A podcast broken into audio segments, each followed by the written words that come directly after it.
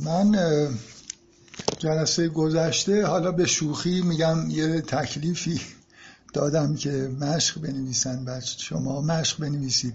سه چهار نفر هم الحمدلله یه مشقی نوشتن. اون آقایی که اولین نفر بود که چراغ رو روشن کرد خب خیلی فکر می‌کنم خوب متوجه شد که من منظورم چیه. بذارید یه کمی توضیح بدم. حالا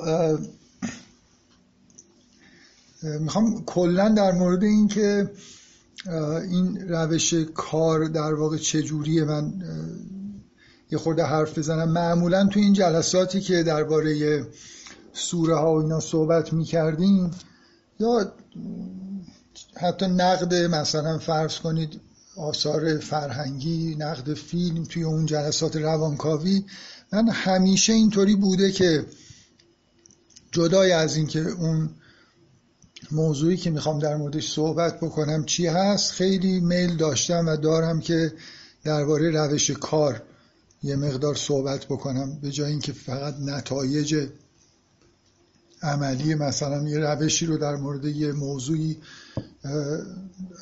بیارم و حرف بزنیم در موردش.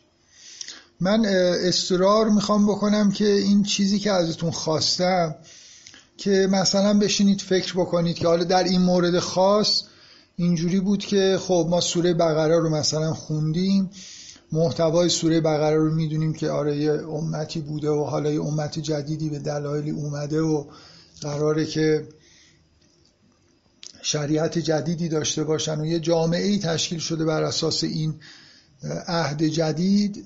حالا انتظار داریم که مثلا در ادامه چه ببینیم؟ خب انتظار داریم یکی از چیزهایی که می‌تونیم انتظار داشته باشیم اینه که انتظار داشته باشیم که چند سال گذشته ببینیم که این امت در چه وضعی ارتباطش با امتهای دیگه چجوریه در واقع همون امت رو مثلا توی یه سن یکم بالاتر مشاهده بکنیم و ارتباطاتش رو مثلا کشف بکنیم. توصیه هایی که هست مشکلاتی که وجود داره و این حرفا.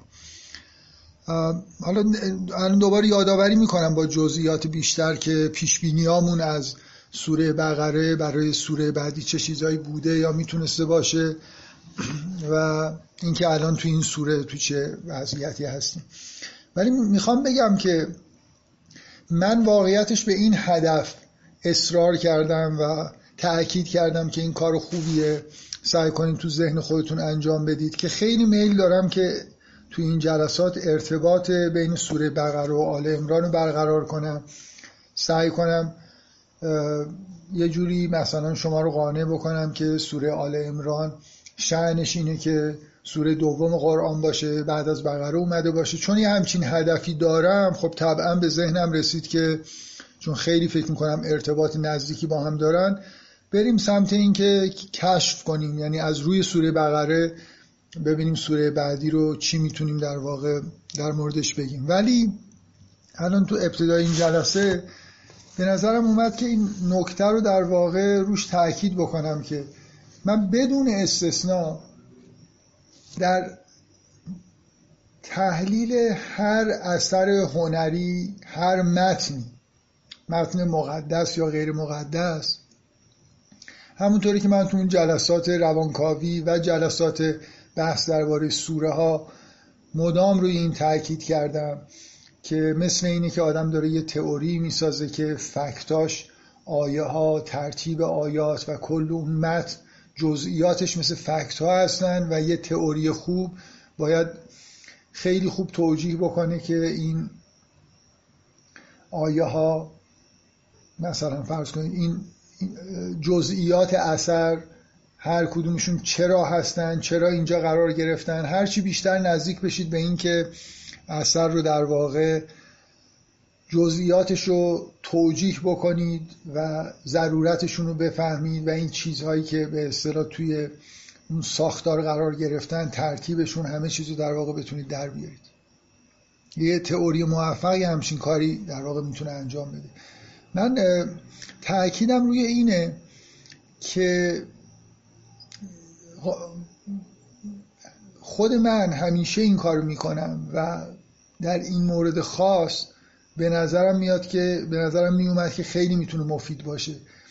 که شما وقتی یه تئوری می‌سازید مثلا به این دیدگاه می‌رسید که سوره بقره در واقع محتواش اعلام امت جدیده حالا مثلا یه چیزی در واقع به عنوان ایده کلی تو ذهنتون هست صرف این که برید ببینید چه چیزایی هست و راهنمایی بگیرید ببینید این مثلا آیات آیا اگه اون تئوری درسته این آیه اینجا چی کار می‌کنه؟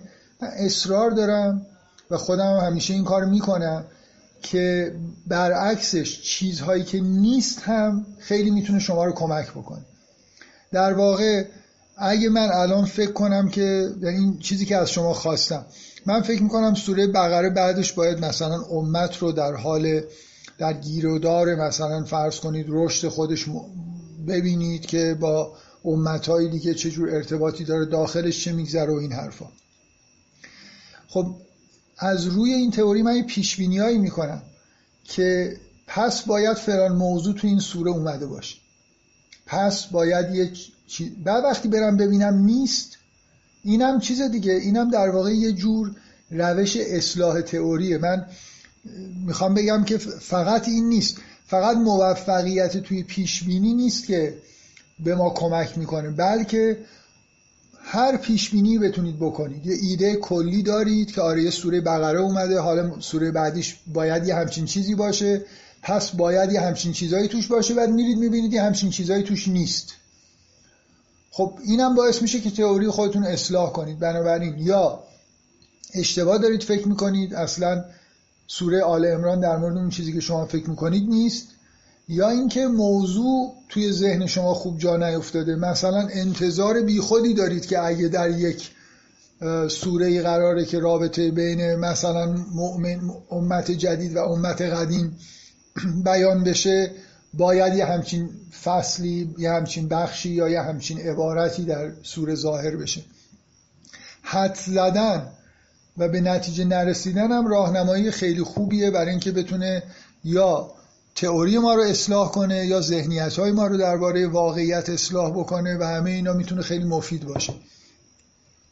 من تقریبا همیشه در مورد همه کارهایی که انجام میدم چه در مورد سوره ها چه در مورد یه فیلم این کارو می‌کنم که وقتی به این ایده می‌رسم که خب اون به اصطلاح هسته مرکزی که معنا رو ساخته و این اجزا رو دور هم جمع کرده مثلا اینه خودم از چیزهایی که دیدم و شنیدم سعی می‌کنم رها کنم بگم خب اگه همچین هسته مرکزی هست و قرار این بیان بشه خودم من اگه بودم چه چیزهایی می‌گفتم؟ بعد نگاه می‌کنم می‌بینم بعضی از این چیزهایی که به نظرم می‌رسه اونجا نیست. حالا یا من اشتباه می‌کنم که باید این چیزها گفته بشه یا اون هسته مرکزی رو اشتباهی پیدا کردم. خیلی به هر حال کار مفید و خوبیه. در حد همین که شما برید آیه های موجود رو نگاه کنید ببینید توجیه می‌کنه تئوریتون یا نه. به هر حال خواستم بگم که این تمرینی که حالا سعی کردم که بعضی ها انجام دادن و ای کاش تعداد کسایی که انجام می‌دادن بیشتر بود. دخالتی که امروز من توی بحثای داخل گروه کردم که چرا این بحث رو می‌کنید در جهت این نبود که اون بحث ها بدن یا خوبن در جهت این بود که هرچی وایستادم دیدم که این تکلیف تحویل نمیده. خواستم یه در آخرین ساعت ها قبل از اینکه بشینم مثلا جلسه رو تنظیم بکنم ببینم شانس دارم که چیز دیگه ای کسی بگه بالاخره یه دونه تکلیف دیگه هم تحویل داده شد. حالا انشالله در طول چیز فرصت از دست نمیره. یکی از بذارید من بگم یکی از دوستان که سراحتا نوشته بود کار سختیه که چون ما آل امران حالا می‌دونیم یه همچین حدسی بزنیم که خب این همون نکته بود که من دوست داشتم. اصلا از اول نگم در مورد آل امران می‌خوام صحبت کنم. شروع کنم درباره بقره و اینکه امت جدید چه ویژگیهایی مثلا چه ارتباطهایی برقرار می‌کنه و اینا صحبت کنم. بدون اینکه شما برید آل امران بخونید اینجوری راحت تر می‌شد. اما فکر می‌کنم میشه چیز کرد دیگه. یعنی اصلا موضوع رو چون توی یکی دو تا از این یادداشتایی که گذاشتید توی گروه یه جوری انگار حد زدن این که قرآن قرار چی بگه من منظورم کلیتر از اینه. همون نفر اولی که الان اسمشون یادم نیست خیلی خوب و کلی نوشته بودن. نه اینکه انتظار دارم قرآن حتی چی بگه. من انتظار دارم که یه جامعه امت جدید تشکیل میشه. چه ارتباطی با اهل کتاب داشته باشه چه ارتباطی با مشرکین داشته باشه همینطوری. تا جای ممکن آزاد آدم بشینه فکر بکنه و بعد بره ببینه که چقدر چیزی که انتظار داشته درسته یا غلط. خب بیایید من شروع کنم دوباره خورده حالا این جلسه با دقت بیشتر که چیزی که در واقع تو جلسه قبل دیدیم من سعی کردم بگم که خب سوره بقره رو می‌شناسیم. تو سوره بقره این تولد این امت جدید اعلام شده شریعت نازل شده و اگه دقت بکنید اونجا در حاشیه بحثا یه تذکرهایی مثلا در مورد اینکه احتمالا جنگ در پیش خواهد بود. سختی هایی هست. بالاخره این امت تشکیل بشه. مسئله مسجد الحرام هست و اینکه باید اینا به سمت مسجد الحرام برگردن. بنابراین باید منتظر جنگ باشیم. تذکر اینکه اهل کتاب مطلقا انتظار نداشته باشید این دعوت جدید رو بپذیرن. بنابراین اونجا مشکل پیش خواهد اومد. همینطور که اون سوره داره پیش میره این حرفا هست توش. به صورت تک آیه یه مجموعه دو سه آیه یه حالتی که انگار بدون اینکه سراحت داشته باشه اختار می‌کنه برای جنگ یا حالا چیزهای دیگه. بدون اینکه سراحتی وجود داشته باشه از همون اول روی به طور منطقی آدم خودش این احساس بهش دست میده که اگر بنی اسرائیل یه همچین سرنوشتی داشتن این الذین فی قلوبهم مرضی که در اون ابتدا مفصلا بیان میشه که به نظر میاد که لاقل از لحن آیات که توی خود این امت جدید همین مؤمنینی که الان هستن هم اینجور افراد هستن در بنی اسرائیل انحراف رو اینا ایجاد کردن انتظار آدم داره که خب پس اینجا می همچین مشکلاتی هست و در آینده خواهد بود انحراف های پیش میاد. منتها شما سوره بقره رو که نگاه می‌کنید حالا اگه از این اصطلاح استفاده بکنم امیدوارم اصطلاح چیزی نباشه. اینکه سوره شادیه مثل تولد امت جدید اتفاق جالبیه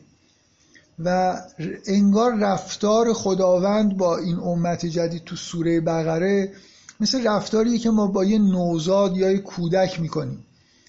دعواش نمی کنیم می‌دونیم که ما در مورد کودک هم می‌دونیم که این بزرگ بشه گناهانی مرتکب میشه. بالاخره همین الان این رفتارهایی که داره می‌کنه رفتارهای خوبی نیست نشانه های خوبی نمی‌بینیم. ولی ما با یه کودک خیلی شادیم دیگه. این تازه متولد شده حالا انگار وقت داره. بنابراین اونجا شما همه چیز رو انگار تو حالت بالقوه می‌بینید. پتانسیل انحراف وجود داره پتانسیل مصیبت هایی که قراره به وجود بیاد وجود داره. و دقیقا مثل اینکه این انتظار در آدم ایجاد میشه. اصلا سوره بقره این سوال ها رو به وجود میاره تو ذهن آدم. التهاب اینکه چی قراره بشه؟ قرار جنگ بشه. جنگ بشه ما همیشه پیروزیم. اونجا نوشته که مصیبت هایی هست. انا لله و انا الیه راجعون. یعنی همچین خیلی هم اینطوری نیست که فکر کنیم که بدون اینکه هیچ مشکلی پیش بیاد مثلا یه بادی میاد دشمنا رو می‌بره و پیروزی خیلی آسانی به دست مؤمنین میفته. اون التحاب توی سوره بقره هست. یه متن کاملا اینطوری که نسبت به مؤمنین خیلی با انگار حس امید نسبت به مؤمنین وجود داره در ابتدای راه هستن پاکن تمیزن ولی پتانسیل انحراف دارن پتانسیل اینکه مشکلات پیش بیاد از طریق دیگران وجود داره. و دقیقا سوره بعدی مثل اینکه این پتانسیل ها از حالت بالقوه تبدیل به بلفل شدن. حالا داریم اینا رو می‌بینیم. جنگ پیش اومده بلکه جنگ هایی پیش اومده. جنگ اولشون هم نیست. و دقیقا اون جنگیه که توش دچار مصیبت جدی شدن. از اون ور اون تذکری که اهل کتاب مزاحمت ایجاد خواهند کرد اهل کتاب ایمان نمیارن. همه اینا در واقع توی سوره بعدی اون چیزایی که اونجا تو حاشیه بود اینجا اومده متن اصلی شده. اونجا متن اصلی تولد ملت بود اینجا خود اون تولد امت بود اینجا خود اون امت رو در حال در گیرودار رشد و ایجاد ارتباط ارتباط های اجتماعی بیشتر در واقع دارید مشاهده می‌کنید. یه نکته جالب به نظر من اینه که یه حالت غرینگی اینجا خود به خود انگار به وجود اومده. یعنی شما توی سوره بقره که نگاه می‌کنید بنی اسرائیل اون امت پیشین داستانی که ازشون داره نقل میشه اتفاقا داستان تولدشونه و با تأکید روی انحرافایی که بعدا پیدا کردن. بنی اسرائیل اونجا چهره ای ازشون توی داستان توی اون سیری که از اول با حالت شماتت و سرزنش کردن شروع میشه که چرا عهد رو شکستید چرا این کارو کردید چرا اون کارو کردید. اونجا انگار بنی اسرائیل داستان تاریخی در واقع داره اونجا نقل میشه. بنی اسرائیل توش بدن بدیاشون رو داریم می‌بینیم. مؤمنین اونجا یا ایها الذین آمنو انگار خوبن. هنوز خیلی کار بدی نکردن بیشتر یه حالت تو... هی بهشون توصیه میشه.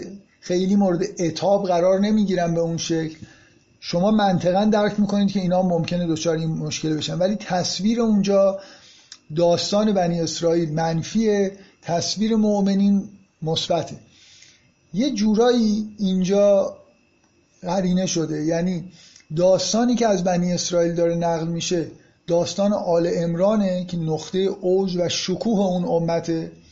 بعد مؤمنین رو اینجا در یه وضع بسیار بدی مشاهده می‌کنید. بالفعل.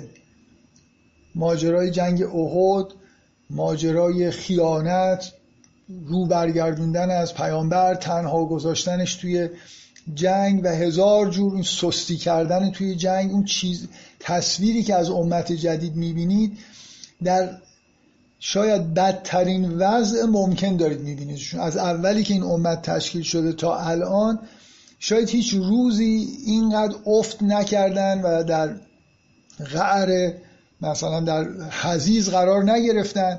بنابراین اوج بنی اسرائیل نمایش داده میشه توی اون داستانی که اینجا اومده در کنار حزیز امت که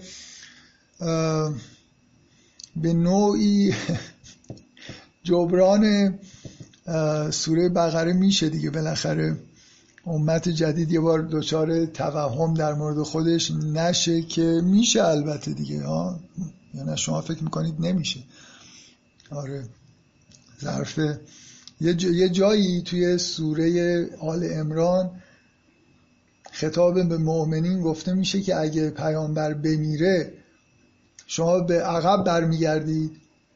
خب من فکر می‌کنم اگه مؤمنین اونجا در حالی که این آیه نازل می‌شد حضور داشتن باید با صدای بلند همه می‌گفتن بله مثلا اینجوری که آره معلومه دی جوابش مثبته. به محض اینکه پیامبر از دنیا بره ما با سرعت بسیار زیاد سعی می‌کنیم که این راهی که اومدیم و به عقب برگردیم طوری که بنی اسرائیل دهنشون از تعجب باز بمونه. خب من آره این سوره آل امران اینجوریه بالاخره. سوره آل امران یه لحظه های بعد زمان حال امت جدیده بعد یه چیز بینظیری از واقعا اوج اصلا داستان انگار انبیا در پایان. اونجا اونجا انگار شروع اون امت و اون عهد قدیم رو می‌بینید. اینجا پایان آخرین پیامبرشون رو می‌بینید با اون شکوه فوقلادهی که داره.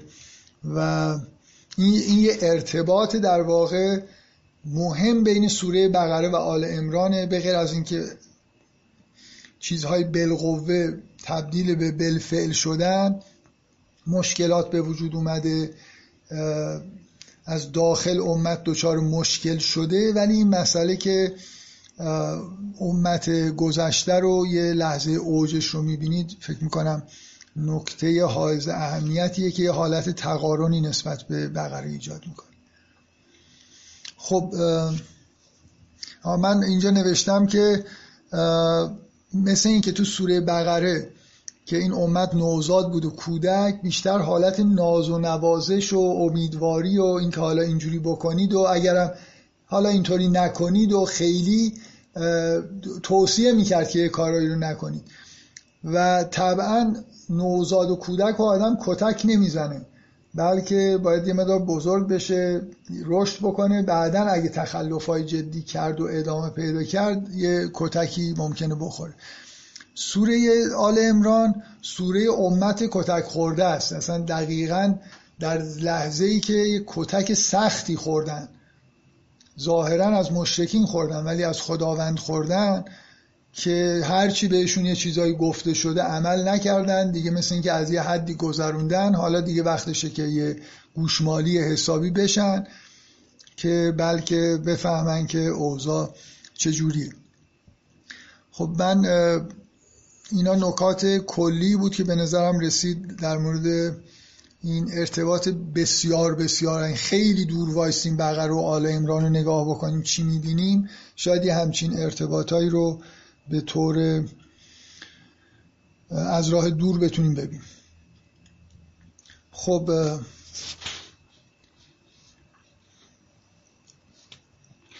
من اسم بر خودم اینجا اسم گذاشتم. که اسم سوره بقره رو بذاریم تولد یک امت.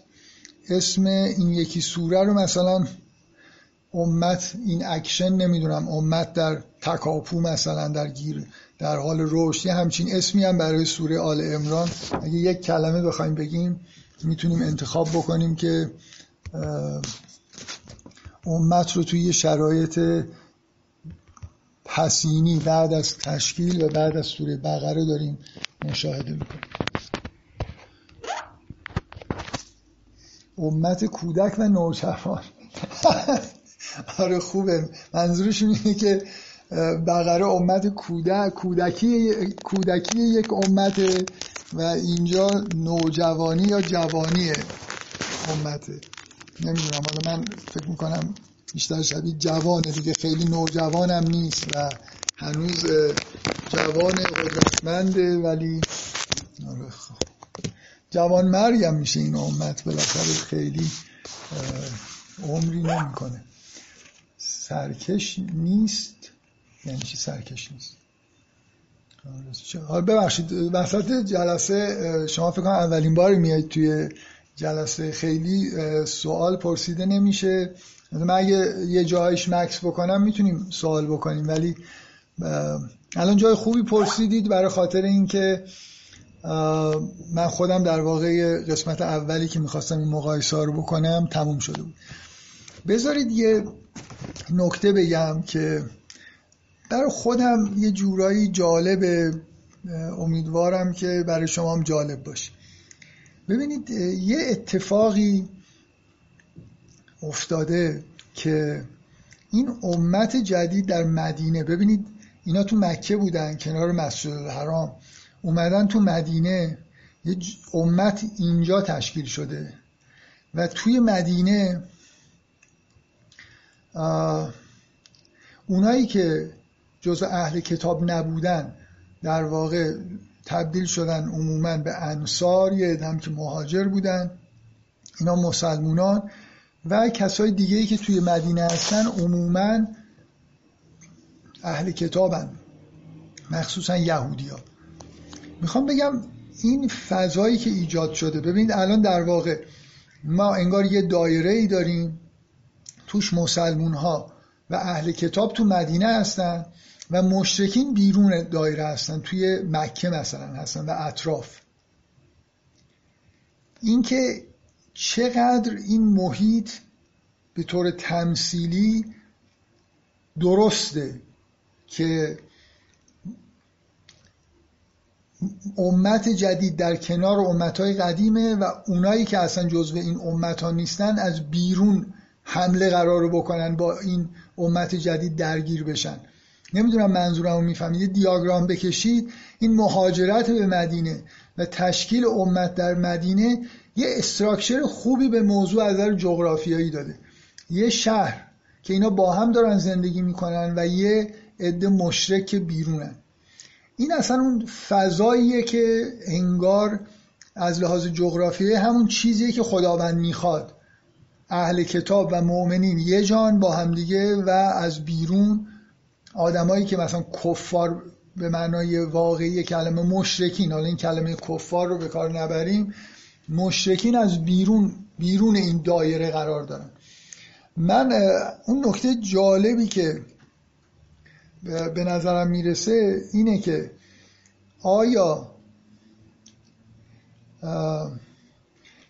تصادفا اینجوری شده اینجوری باید بفهمیم یا اصلا این ماجرای هجرت مثل یه برنامه ریزیه برای تشکیل امت و دقیقا به شهری رفتن که این ساختار اونجا خود به خود به وجود میاد و این الان مثل اینکه وضعیت طبیعیه که امتها در مقابل مشرکین باید داشته باشن. و این منو همیشه به این چیز میندازه که آیا اتفاقها اتفاقایی میافتاد و در قرآن مثلا چون اتفاق افتاد ببینید همینجوری که به دنیا نگاه می‌کنید انگار که حوادثی پیش میاد. بعد مثلا میگن که آره قرآن بر اساس اینکه اون حوادث پیش میومد یه جوری یه پاسخهایی مثلا همینجور داده دیگه. حالا مثلا جنگ بدر شده یه جایی یه چیزی اومده جنگ احد شده. حالا رفتن توی مدینه یه همچین دیالوگ هایی بین اهل کتاب و امت جدید برقرار شده. اگه می‌رفتن توی یه غاری امت جدید تشکیل می‌دادن خب این دیالوگ ها برقرار نمی‌شد. آیا می‌خوام بگم معمولا یه عده اینجوری اون آدمایی که خیلی مؤمنانه به دنیا نگاه نمی‌کنن حسشون اینه که انگار اتفاقای یه جوری مستقل داره برای خودش همینجوری تصادفی یه چیزایی رندوم پیش میاد و همون هم یه جورایی تو قرآن داره مثلا تا حدودی هم در هم و بر هم منعکس میشه. حالا یه نگاه دیگه اینه که اصلا همه چیز انگار برنامه ریزی شده است. یعنی این انتخاب مدینه در واقع اون داستانی که حوادثی که داره پیش میاد رو هم خداوند داره می‌نویسه. یه دفعه یه دفعه شما هیچ من نمی‌دونم هیچ وقت به این فکر کردید یا نه؟ خیلی از نظر تاریخی روشن نیست. یه دفعه یه مردم از مدینه به سرشون زد ببخشید بیان. حضرت محمد که تو مکه گرفتار هست و دعوت بکنم بیا رئیس ما شو این می‌خوام بگم این اتفاقا یه جوری هماهنگ و تنظیم شده است. اینکه جنگ اول برنده بشید جنگ مثلا بزرگ دوم رو ببازید اینا اتفاقایی نیست که بدون برنامه ریزی پیش اومده باشه. و بعد نحوه انکاسش که هر کدوم تو کدوم سوره بره کنار چه حوادث و وقایع دیگه در واقع قرار بگیره اونا هم کاملا تنظیم شده است. برای همینه که ترتیب نزول این بحثی که یه نفر توی گروه مطرح کرد ترتیب نزول خیلی چیز مهمی به نظر نمی‌رسه باشه که بفهمیم که این آیه الان کی نازل شده. استراکچری که بعدا پیدا می‌کنه یعنی نحوه که تو سوره ها کنار هم دیگه چیده میشن اون مهمه. مهم نیست آل امران سال آخر نازل شده یا دقیقا روز بعد از احد نازل شده. مهم اینه که داستان احد بعد از این مسئله ارتباط بین مثلا مسلمونا با امتهای قدیم جا داره که به یه دلیلی بیاد بنابراین اون اونجا میاد. شاید یک سال دو سال بعد از احد شاید بلا فاصله بعد از احد. چون نازل می شدن یه جایی قرار می گرفتن بعدا اون پازل سوره تنظیم می شد دیگه یعنی تکمیل می شد به اصطلاح. اینطوری نبود که خیلی مهم باشه که حالا بذارن بعدا نازل بشه. هر چیزی ممکن بود در همون لحظه بیاد ولی مثلا بشه قسمت آخر سوره آل امران می‌خوام این چیزی که نظر منو جلب می‌کنه اینه که چقدر جایگاه مسلمونا توی مدینه و تشکیل این امت توی مدینه جایگاه درستی از لحاظ معنایی که یه ارتباط تنگاتنگ با امتهای پیش دار، پیشین دارن و بعد اون کسایی که در واقع جزء این امت نیستن در شهرهای بیرون و اطراف هستن جنگا از بیرون دارن تحمیل میشن. انگار که همه چیز از قبل پیش بینی شده و تنظیم شده. من حالا که اینو گفتم می‌خوام به این نکته اشاره بکنم. اونم اینه که یکی از جنبه های معجزه آسای قرآن به اعتقاد من اینه که اگه شما بپذیرید امیدوارم شمایی که تو این جلسات شرکت می‌کنید پذیر جزو پذیرفت پذیرندگان یا پذیر رفته شدگان نمی‌دونم باشید. اینکه سوره ها بی نهایت دقیق و به شدت تنظیم شده و ساختار دارن و اصلا هر کدومشون میشه یه فصل مستقلی از یه کتاب میشه خوند. به هیچ وجه اینکه کدومش اول نازل شده از نظر تاریخی و این حرفا به نظر نمیاد کوچکترین کمکی بکنه. همین الان این پکیجی که به عنوان یه سوره تحویلتون میدن به همین ترتیب خوندنش خیلی معنی داره. این چیزهایی که اخیرا توی مطالعات قرآنی خیلی کشف کردن و دقیقا توی ده 15 سال اخیر تبدیل شده به یه ترند خیلی مهمی از مطالعات قرآنی که این بنده ها چجوری با الفاظ مشترک عبارت های مشترک اصلا دیگه جدا میشن ساختار چجوری از لفظی مثلا فرض کنید سوره ساختار پیدا می‌کنه و اینا. اگه قبول کرده باشید که سوره ها بی نهایت تنظیم شده هستن حالا خیلی در واقع جالبه مثل یه چیز معجزه آساس که چطور پیامبر اینا رو اینجور تیکه تیکه کنار هم دیگه قرار داده. یعنی راهش به نظر می‌رسه باید این باشه که یه نفر بشینه و یه کتابی رو توی غار بنویسه.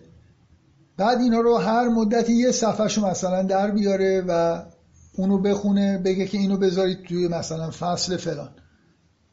خب؟ خب حالا ما می‌دونیم این کار نکرده. دلیل اینکه این کارم نکرده اینه که دقیقا اینکه این فصل ها بعد از اتفاقایی که میفته یعنی مثلا در غار جنگ احد پیش نیومده بوده در غار این همه وجود اون اشاره های تاریخی به وقایعی که توی 23 سال پیامبری حضرت رسول اتفاق افتادن و بعدا در موردشون یه آیه های توی قرآن وجود داره نشون میده که اینا همینجور دارن به اصطلاح آنلاین تولید میشن. و وقتی حالا آنلاین دارن تولید میشن این که اون ساختارا چجوری در میاد توی سوره اون دیگه حالت معما پیدا می‌کنه. یعنی الان شما اگه بریم جلو قانع بشید. بفهمید که سوره آل امران خیلی توش مهمه که توش اون جنگ شکست خورده آخرش بیاد. و جنگ شکست خورده ای وجود نداشته کسی بخواد در موردش حرفی بزنه.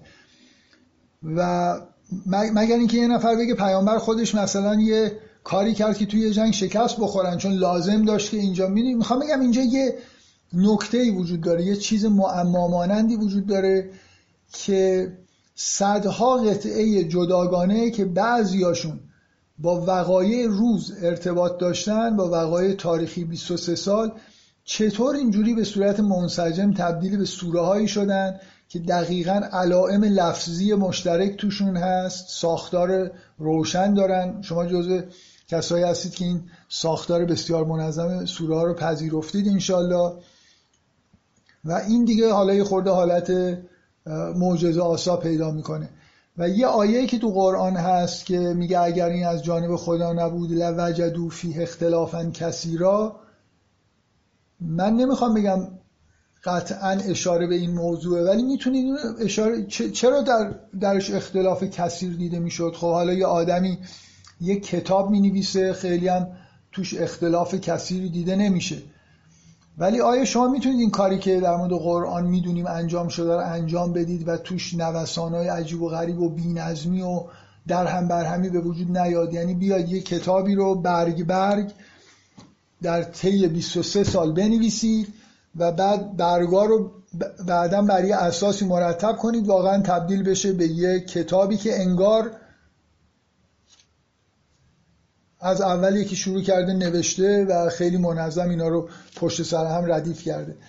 اگر پایان زندگی پیامبر کتاب قرآن یک دفعه نازل می‌شد می‌گفتیم خب این جریانه 23 سال مشخص بوده و اینا رو از اول این شکلی نوشته حالا یکی از چیزهای جالب برای من اینه که این وقایع تاریخی چقدر خوب کمک می‌کنن که مثلا یه سوره مثل آل امران اگه لازم داریم به وجود بیاد. هم مؤمنین کنار اهل کتابن همون جنگ شکست خورده وجود داره و اینا کنار هم خیلی خوب نشستن و آینده این امت جوان یا نوجوان رو در واقع داریم اینجا می‌بینیم. اینا نکات به اصطلاح مقدماتی بود که به نظرم اومد که یه چیزایی در موردش بگم بد نیست. خب بیایم بریم سراغ من خب مقدمه سوره رو که خوندم. باز قبل از اینکه شروع بکنیم خود سوره رو بخونیم اون ساختار کلی سوره رو یه بار مرور بکنیم که اینجا کلا میشه گفت که سوره تقریبا حالا باز قسمت هایی که حالت حاشیه دارن هم وجود داره که در موردشون صحبت می‌کنیم. ولی ساختار کلی سوره حالت دو پاره داره. امت در مقابل اهل کتاب و امت در مقابل مشرکین ارتباط با مشرکین. به هیچ وجه توی این سوره تئوریک نیست یه ارتباط عملی از طرف اونا حالت تخاصم وجود داره و چیزی که شما رابطه ای که بین امت و خارج از این شهر و فضایی در واقع پر شده توسط مشرکین می‌بینید جنگ و ستیز و در واقع مخاسمه است. برعکس چیزی که در داخل دارید می‌بینید یه جور ارتباط داخلیه دیگه. بالاخره یه دایره ای هست که توش چند تا دایره است که اینا امت ها هستن. خود این دایره بزرگ که امت جدید هست داخل خودش هم خب یه خبراییه. توی مدینه توی اون شهر ارتباط بین مؤمنین و امت جدید و امتهای قبل رو می‌بینید که به شدت این یکی تئوریکه. خسمانه نیست یعنی با هم خسمانه نیست. اگه خسمانه هم هست حرف دارن با هم دیگه می‌زنن. اگه می‌خوان همدیگه رو از بین ببرن با مهاجه و با کلک زدن و مثلا این کارا دارن انجام. کتک کاری نیست. با بیرون. یه رابطه عملی بر اساس زور انگار. درون یه رابطه نظریه. حالا همه دارن زور خودشون رو می‌زنن ولی حرف دارن می‌زنن. این دو تا در واقع فضای مختلف تو این سوره است که ارتباطایی که برقرار شده اینجوری تقریبا نصف سوره مربوط به ارتباط با اهل کتاب نصف سوره مربوط به جنگ و اون ارتباطیه که با مشرکین برقرار میشه. حالا شاید حجم بیشتر مال اهل کتاب باشه. منتها حالا اگه فکر می‌کنم اگه مقدمه و یه مقدار مقدمه یک و دو رو بذاریم کنار رو مقایسه کنیم شاید کم و بیش هم حجم باشن. یعنی بخش مربوط به ارتباط در واقع یه جوری نظری تئوریک با اهل کتاب و ارتباط عملی بر اساس زور با مشرکین. اینکه آیا ارتباط با مشرکین بر اساس زور شده کار مؤمنینه یا کار اوناست خب به نظر می‌رسه که کسی که اگه دو نفر با هم دیگه دعواشون شد به احتمال زیاد اونی که قوی تره دعوا رو شروع کرده. اونی که اونا زورشون زیاده و دوست دارن که از زور و هم زورشون زیاده همین که حرفی برای گفتن ندارن. اهل کتاب هم زورشون کمه همین که حرف زیاد برای گفتن دارن. بنابراین طبیعیه که این دوتا ارتباط در واقع شکل گرفته و این دوتا دو پاره در واقع این سوره رو شما می‌تونید اینجوری ببینید. یه طرفش مسالمت آمیزه یه طرفش قهرآمیزه و همین جنبه به اصطلاح نظری و عملی هم در دو طرف دیده میشه. در کنار اینا اون چیزی که سایش در واقع همه جا هست اینی که خود این امت هم یک پارچه نیستی درون امت هم مشکلاتی وجود داره. که در واقع قسمت دوم که جنگه بیش از این که مسئله مشرکین و اینکه چی میگن و این حرفا اصلا خیلی تقریبا هیچ مطرح نیست. یعنی ما ادعایی اونجا مطرح نیست و جوابی بهشون داده نمیشه. بلکه اونا میجنگن. یه بخشی از اون قسمت دوم درباره اینه که مثلا اونا شکست خواهند خورد و این حرفا. ولی قسمت دوم بیشتر در واقع اینه که در اون مصیبتی که پیش میاد امت درونش شفاف میشه. یعنی توی بخش دوم شما نه اینکه تو بخش اول اصلا کاری به اون قسمت الذین فی قلوبهم مرض الذین فی قلوبهم زیغ ندارید. اونا همیشه فعالن فعال شدن در واقع در زمان در این دوران نوجوانی یا جوانی. و بهشون اشاره میشه ولی اصلش در واقع نمود عملیشون رو شما توی قسمت دومی که به شدت می‌بینید پس یه همچین ساختاری در واقع کلا توی سوره وجود داره که حالا باز چون قسمت اولین نظریه اون چیزی که خطری که از طریق اهل کتاب در واقع این امت رو تهدید می‌کنه اینه که یه بخشی از این امت که الذین فی قلوبهم مرض هستن ایمان کاملی ندارن خوب پیشرفت نکردن در مسیر معنوی اینا در خطر ارتدادن و اصلا هدف در واقع شما می‌بینید توی اون بخش اول که اهل کتاب اینا رو نشانه رفتن. یعنی سعی می‌کنن که اینا رو از دین برگردونن و یه همچین تهاجم تئوریکی بر علیه در واقع این امت جدید وجود داره برای اینکه خب یه بخش عمده از امت خیلی رشد یافته نیستن. از طرف دیگه تو قسمت دوم می‌بینید که وقتی که کار به میدان عمل می‌رسه این کلمه میدان رو به کار بردم به نظرم اومد که باید یه حرف ظریفی هم بزنم ولی امیدوارم که لازم نشه. در کار به میدان عمل که می‌رسه اون چیزی که این الذین فی قلوبهم مرض مشکلی که ایجاد می‌کنن این حالتهای سستی فرار کردن این ترس هایی که براشون حاکم میشه. یعنی ضعف های تئوریکشون دقیقا اینجا مشخص میشه ضعف های عملیشون تو اون قسمتی که مربوط به جنگ و اونجا خیلی پررنگه دیگه. اصلا در واقع ما با یه جنگی سر و کار داریم که این الذین فی قلوبهم مرض به همش زدن. نتیجهش رو برگردوندن و یه دفعه جمع بزرگی پیدا شده توی مؤمنین که شاید تا اون موقع پنهان بوده و شفاف شده و نمایش دارن میدن که چقدر مشکلات ضعف در واقع در عمل دارن. فکر می‌کنم این یه در واقع تو بخش اول من اینجا نوشتم که مشکلشون ارتداده و خب طبعا در مقابل در مورد ارتداد توی اون قسمت اول صحبت میشه. در دومی خطر و ببخشید سستی و خیانت و اینا مشکلاتیه که در واقع به وجود میارن.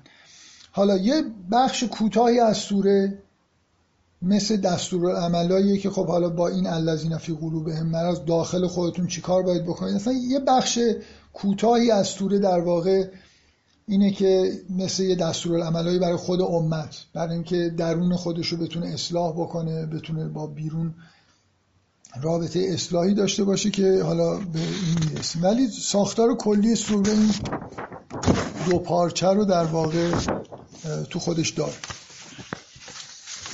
من این مقدمه رو می‌خوام تموم بکنم و بریم یه نگاهی در واقع به خود سوره بندازیم. مجددم فکر می‌کنم خوبه که از اول شروع کنم. یه نکاتی که نگفتم و بگم و بذارید کار دیگه ای که بذارید در شروع بکنم اینه دیگه. شما از اول که شروع می‌کنید چون دفعه قبل قطعه نکردم بذارید این کار رو خیلی همینجوری به اصطلاح ادهاک انجام بدم. یه قطعه هایی رو مشخص بکنیم بعد بریم شاید بتونیم دو قطعه اول رو تو این جلسه تموم بکنیم. اگه بشه حتی به یه قطعه دیگه هم یه اشاره هایی بکنیم. ببینید قطعه اول خیلی روشن به نظر من از ابتدای سوره یه قطعه شروع میشه که تا پایان اون قسمتی که جلسه قبل خوندم. یعنی تا سر آیه شهد الله انه لا اله الا هو تا اینجا ادامه پیدا می‌کنه. من فکر می‌کنم این فایل رو با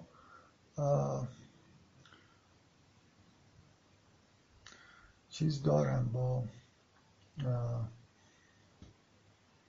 شماره آیات رو هم داشته باشه. حالا فعلا پیدا نکردم. مشخصه دیگه. عنوان خود آیه رو میگم. آیه ای که میگه شهید الله انه لا اله الا هو و الملائکت و اولو العلم این این شروع در واقع قطعه دوم می‌تونه باشه. حالا اینکه قطعه اول رو هم میشه به دو سه تا قطعه کوچیکتر تقسیم کرد که آره دیگه در موردش هم صحبت کردم. ولی اسم اینو بذاریم مقدمه اول. که کاری که بیشتر مقدمه اول می‌کنه شبیه کاریه که مقدمه اول در واقع بخش اول مقدمه سوره بقره می‌کرد. یعنی همون سه تا سنف مؤمن و کافر و الذین فی قلوب مرض رو در کنار همدیگه نمایش میده. با یه تفاوتایی که من الان می‌خوام روی تفاوتاش و دلیل تفاوتاش تاکید بکنم. بعد از اینکه این قطعه بندی تموم شد بعد یه مقدمه دوم که خوب همین اسمو براش نگه داریم. شروع میشه از آیه شهید الله انه لا اله الا هو تا شروع داستان تولد مریم تولد حضرت عیسی و اون در واقع قسمت قطعه سوم این سور است که با آیه ان الله استفا آدم و نوح و آل ابراهیم و آل امران شروع میشه.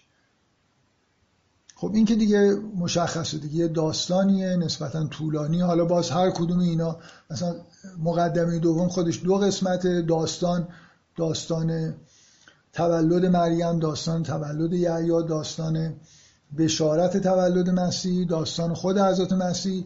اینا مثلا چهار پنج قطعه می‌تونید بکنید با یه مؤخره بعد از اینکه حضرت مسیح گفته میشه که به آسمان برده میشه و این آیه میاد که فلما احس عیسی من همون کفر و گفته میشه که ازغال الله یا عیسی انی متوفی که و رافع که الی کم کم این داستان تموم میشه با یه مؤخر مانندی داره که ذالک نتلوه علیک من آیات و ذکر الحکیم ان مثل عیسی عند الله که مثل آدم. و اون آیه مباهله. این پایان در واقع بخش سومه. بعد از این پایان بخش سوم فعلا چیز نمی کنیم خیلی ریز نمیشیم توی آیات. از آیه‌ای که میگه که قل یا اهل الکتاب تعالوا الی کلمت سواء بیننا یه مهاجهی در واقع با اهل کتاب شروع میشه که همینطور ادامه پیدا می‌کنه تا جایی که داستان احد شروع میشه. فقط قسمت آخرش رو خوبی همین الان جدا بکنیم. از اون جایی که میگه یا ایها الذین آمنو یا ایها الذین آمنو تقل حق تقاته و توصیه میشه به اینکه امر به معروف و نهی از منکر بکنید و این حرفا. این بخش در واقع پایانی این قطعه است. این مثلا قطعه چهارم سوره است که خب نسبتا بزرگه. بخش پایانیش خطاب به مؤمنین برمیگرده و یه تفاوتی بالاخره داره. حالا یا میشه اینو قطعه پنجم حساب کرد. من ترجیح میدم بگم قطعه پایانی قطعه چهارم. قطعه چهارم بزرگ خودش یه زیر قطعه هایی داره که این در واقع زیر قطعه پایانیشه که خطاب به یا ایها الذین آمنو هست. تا بعد دیگه داستان احد شروع میشه. من حالا اون قسمت قطعه چون نمی‌خوام وارد اون بحث اصلا بشم. شروعش بنابراین اینطوری شد. الان یه مقدمه شماره یک داریم. همون تقسیم بندی سگانه است. یه مقدمه شماره دو داریم که الان می‌خوام در موردش بعد از این مدتی تو همین جلسه حتما صحبت بکنم. بعد این داستان دو سه صفحه‌ای بی‌نظیر آل امران رو داریم که سوره هم اسمشو از این داستان گرفته. یه نفر توی سوره چیزی نوشته بود که من دمپایی اگه داشتم ممکن بود پرت بکنم نداشتم اون لحظه بعد آنلاین بود به کامپیوترم می‌خورد نوشته بود که این داستان خیلی به خوبی داستانای سوره بقره نیست. من فکر می‌کنم تو کل قرآن شخصا شاید هیچ داستانی رو اینقدر به اندازه این داستان دو سه صفحه دوست نداشته باشم و بنابراین خیلی مواظب اگه تو گروه هم چیزی می خیلی احتیاط بکنید. اصلا این چیز بی‌نظیریه دیگه واقعا. یعنی تک تک آیا تک تک صحنه ها یه حالت خاصی به نظر من داره که اصلا کلا آل امران یه حالتی دارن که فوقلاده است و این داستان اینجام من انشالله من یادمه که دفعه قبلی که در مورد سوره آل امران صحبت کردم از قبلش تصمیم گرفتم که در مورد این داستان حرفی نزنم فقط بگم که این داستان توی سوره چیکار می‌کنه؟ این دفعه برعکس این دفعه اسب خودم رو زین کردم که جبران بکنم و مثلا یه خورده این ساختار کلی سوره رو بگم و بعد بریم خود این داستان رو حداقل مثلا دو جلسه وقت بذاریم بخونیم انشالله. خب چی داشتم میگم بس قطع بندی. ببینید یه مقدمه یک اون اصناف سگانه یه مقدمه شماره دو هست که الان صحبت می‌کنیم یه داستان هست و بعد یه قطعه چهار که دیگه قطعه بزرگیه که خودش حالا باید قطعه بندی بشه که بحث با اهل کتاب. یه توی قطعه تو مقدمه دو بحث با اهل کتاب شروع میشه ولی اونجا در واقع تو اون قطعه قسمت اصلی بحثا میاد که حالا در مورد این ساختار صحبت می‌کنیم. تا اینجا پس روشنه دیگه. من این سوره رو که باز می‌کنم معلومه چی دارم می‌خونم. چرا سوره اینجاست؟ درباره چی قرار صحبت بکنه؟ و قسمت اول سوره هم درباره این ارتباط با اهل کتاب. تا جنگ شروع بشه حالا امروز تا هر جا شد میریم. اگه حد امیدوارم جلسه آینده مثلا وارد اون قسمت جنگ و اینا بشیم که کلا اون قسمت خیلی تلخه قسمت اهل کتابش هم تلخه و قسمت شیرینش رو چون ماه بیشتر. من یادم افتاد که دفعه قبلم آل امران رو مارمزون بود داشتم می‌گفتم. دقیقا یادم آمد که دانشگاه سنتی شریف برگزار می‌شد و قرار بود یه جلسه باشه دو جلسه شد اگه اشتباه نکنم که اولین سوره بود که اولین سوره تک جلسه ای بود که دو جلسه ای شد. بعد دیگه کار به اینجا رسید که سوره ها هفت جلسه ای ممکنه بشن. بگذاریم. خب بیاید من مقدمه سوره رو که جلسه گذشته در موردش یه مقداری صحبت کردم مجدد با دید اینکه یه مقدار نگاه کنیم به تفاوت ها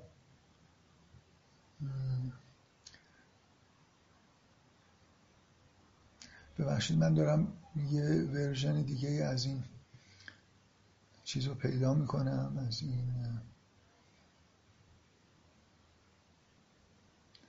آها پیدا شد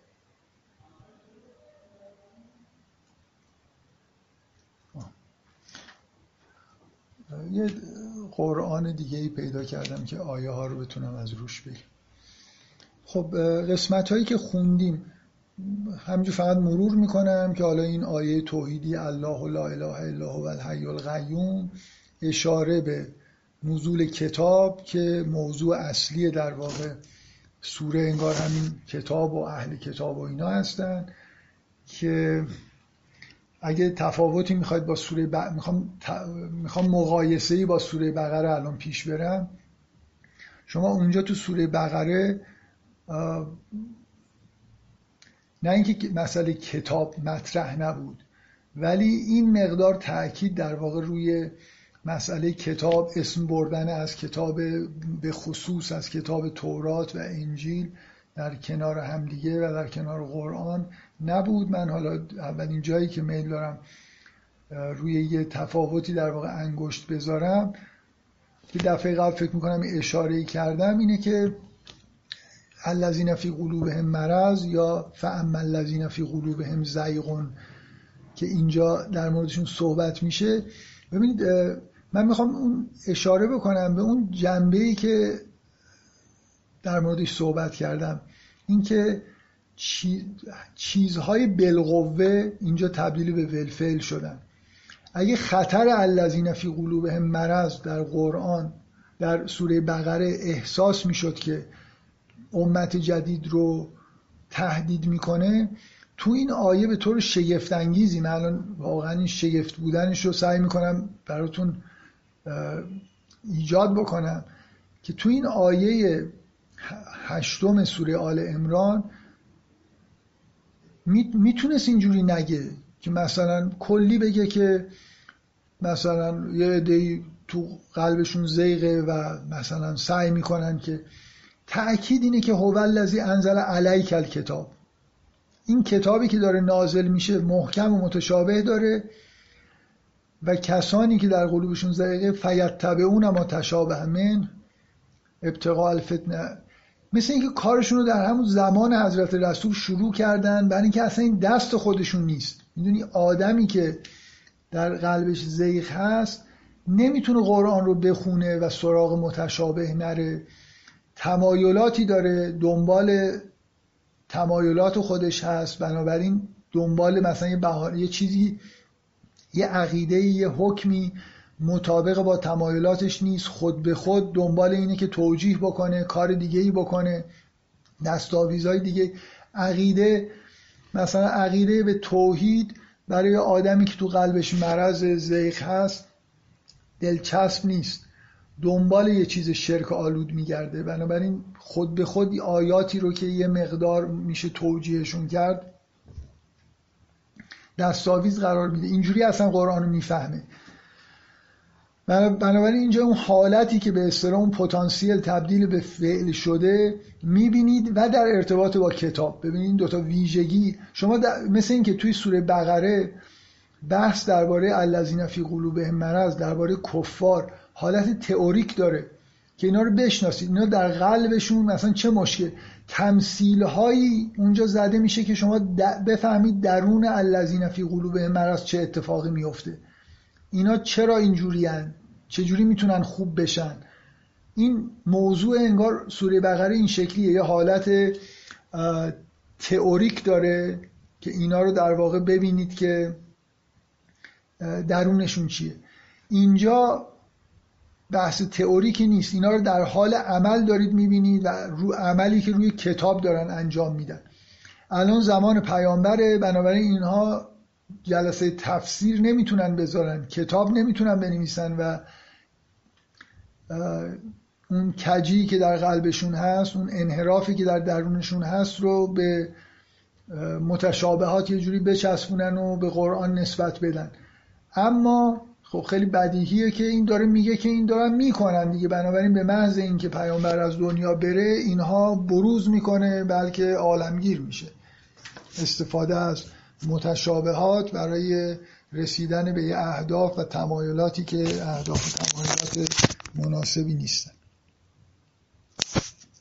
خب این آیه که به این سراحت داره در واقع میگه که کسانی که در قلبشون انحراف هست از آیات متشابه پیروی می‌کنند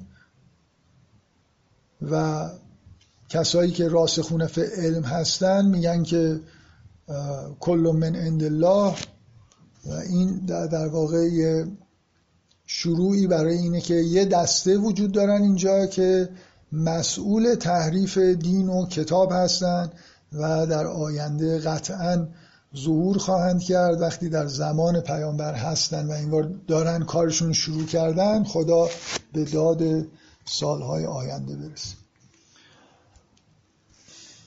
خب قسمت دیگه که با این آیه شروع میشه که ان الذين كفروا لن تغني عنهم اموالهم ولا اولادهم من الله شیئا.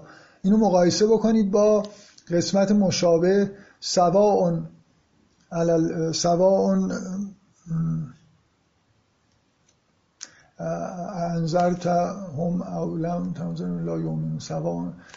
میگه کسانی که کافر شدن مساویه براشون فرقی نمی‌کنه چه اینا رو انذار بکنی چه نکنی ایمان نمیارن. یه چیزی در واقع درباره کفار گفته میشه که باز اونجا خیلی جنبه, جنبه انگار تئوریک شناختی داره که اینا بر قلبشون مثلا مهر زده شده و در واقع انگار داره کفر رو و اون حالت کفر رو برای ما به صورت روشن بیان می‌کنه که اینا در چه وضعیتی هستن. ولی اینجا باز اون حالت به اصطلاح بالفعل عملی این مخصوصا من تاکیدم روی اینه که دقت بکنید به مقایسه اینا با آل فرعون. یعنی دقیقا کفار در اکشن. کفار در حالی که با عنوان نیروی مقابل ایمان که حاضرن بجنگن سعی کنن آل فرعون که دنبال مثلا مؤمنین بکنن بخوان اینا رو از بین ببرن به عنوان نابود کسانی که آرزوی نابودی دارن نه کفار به عنوان یه چیز شناختی. می‌خوام بگم این حس عملی شدن بالفعل شدن رو شما توی این توصیفا ببینید. اونجا توصیف های خورده نظری شنا... درباره نحوه شناخت ایناست کفر چیه مرض قلبی چیه. اینجا اینکه اینا همین الان دارن چیکار می‌کنن. این مخصوصا این کدعب آل فرعون و الذین من قبلهم داریم در مورد کفار صحبت می‌کنیم. دیگه نه اینکه آدمای مثل اونجا کفار مثل آدمای کور. اینجا نه آدم آدم کور قاتل آدمی که می‌خواد بیاد از بین ببره. استکبار داره می‌خواد در واقع کل زمین رو توی سیطره خودش بگیره. کذبوا به آیاتنا فاخذهم الله به ذنوبهم والله شدید العقاب. این که ماجرا اینه.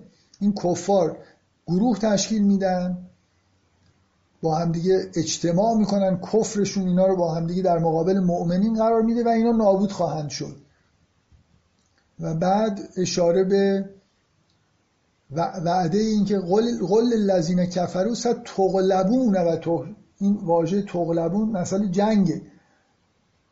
کفار اینجا به عنوان نیروی جنگی انگار دارن ظاهر میشن. نیرویی که در مقابل اینا وای میستن وعده بهشون داده میشه که شکست خواهید خورد و بعدا به سمت جهنم هم خواهید رفت.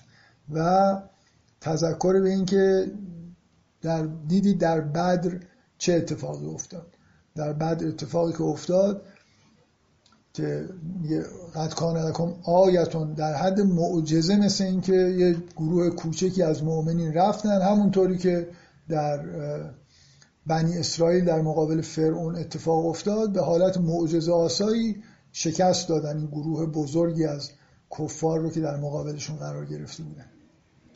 بعد از اینکه بحث در واقع کفار میاد این آیات بسیار مهم زوین الناس حب و شهوات من النساء و البنین که در, در واقع تأکید روی اینه که هم کفار همون الذین فی قلوبهم زیغ مشکلشون چیه دیگه؟ مشکلشون حب دنیاست اینکه دنیا در نظرشون زینت داده میشه و اینا آدمایی هستن که در واقع به دلیل علاقه به دنیا و گرفتاری دچار بیماری شدن یا حتی دچار کف شدن.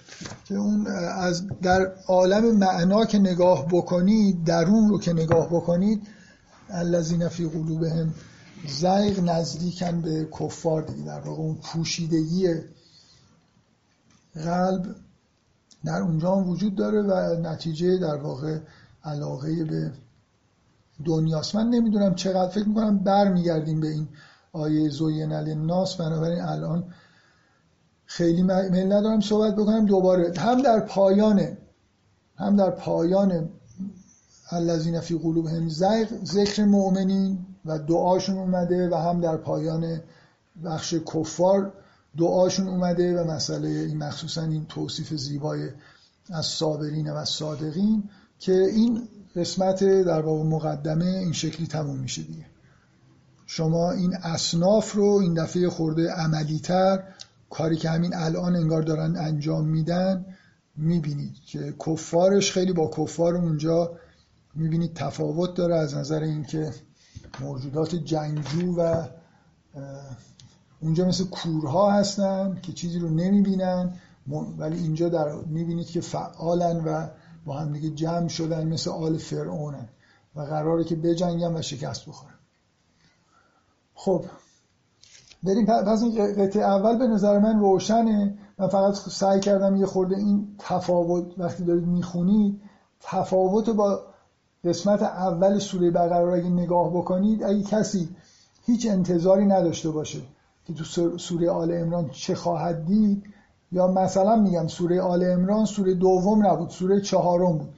بازم اگه مقدمش رو میخوندید به دلیل شباهتی که با مقدمه بقره داره و این اختلاف که اونجا حالت پتانسیل داره تئوری که اینجا عملیه حالت بالقوه داره یه جوری یه حسی از این که انگار سوره آل امران به فعل نشستن اون قوه هایی که در سوره بقره بود رو یه جوری داره توصیف می‌کنه از همین مقدمه برمیاد.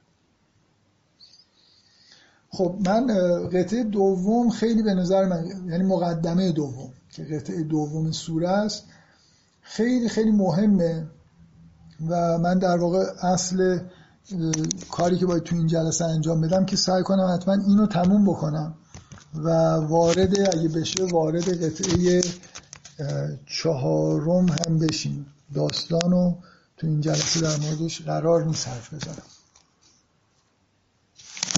خب چه چیزی توی این مقدمه دو دوم مهمه؟ مقدمه دوم اولا یادتون هست که توی سوره بقره این ساختار وجود داشت. یه مقدمه اول که این سه گروه معرفی می‌کرد یه مقدمه دومی که از این آیه شروع می‌شد که یا ایها الناس تقو ربکم یا ایها الناس یا ایها الناس بدو ربکم الذی خلقکم والذین من قبلکم لعلکم تتقون که یه جوری شروع می‌کرد به اینکه چی, چی کار میشه کرد که به تقوا رسید. بعد یه توصیفی از بهشت و جهنم و مثل زدن و اینا. این مقدم این قسمت دوم مقدمه بود که خیلی هم مهمه و وصل می‌شد به داستان آفرینش و داستان بنی اسرائیل. یعنی این ساختار مقدمه اول مقدمه دوم و بعد وصل شدنش به داستان و بعد ادامه پیدا کردن این هم بازی شباهتیه که بین ساختار سوره آل امران با سوره بقره می‌بینیم اینجا یه, مقد... یه ادامه برای اون سگانه در واقع وجود داره.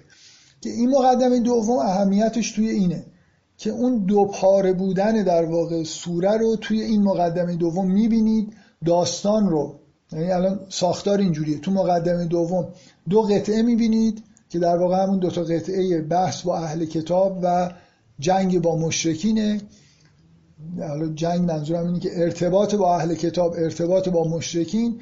بعد از داستان یه قطعه بلند ادامه قسمت اول این مقدمه دومه یعنی قسمت اهل کتاب و قطعه بزرگ بعدی قسمت در واقع مربوط به ارتباط با مشرکین.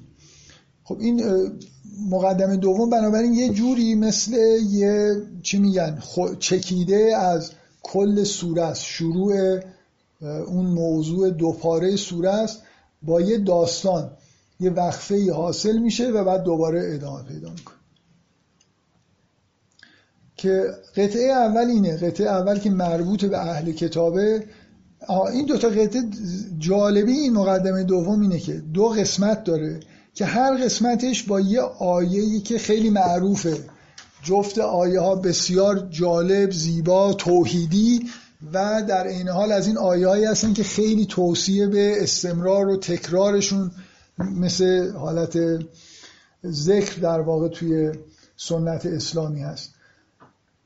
این آیه شهد الله انه لا اله الا هو و الملائکه و اولو العلم قائما بالقسط.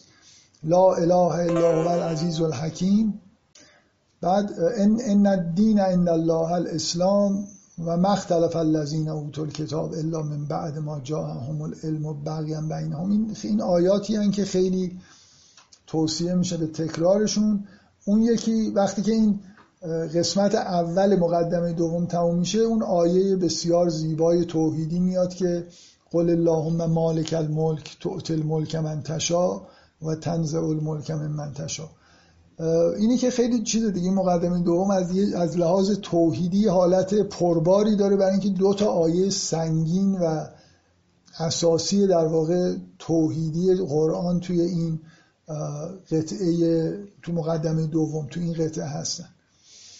و چجوری ساختار این مقدمه دوم که این آیه توحیدی شماره یک شهید الله انه لا اله الا هو میاد؟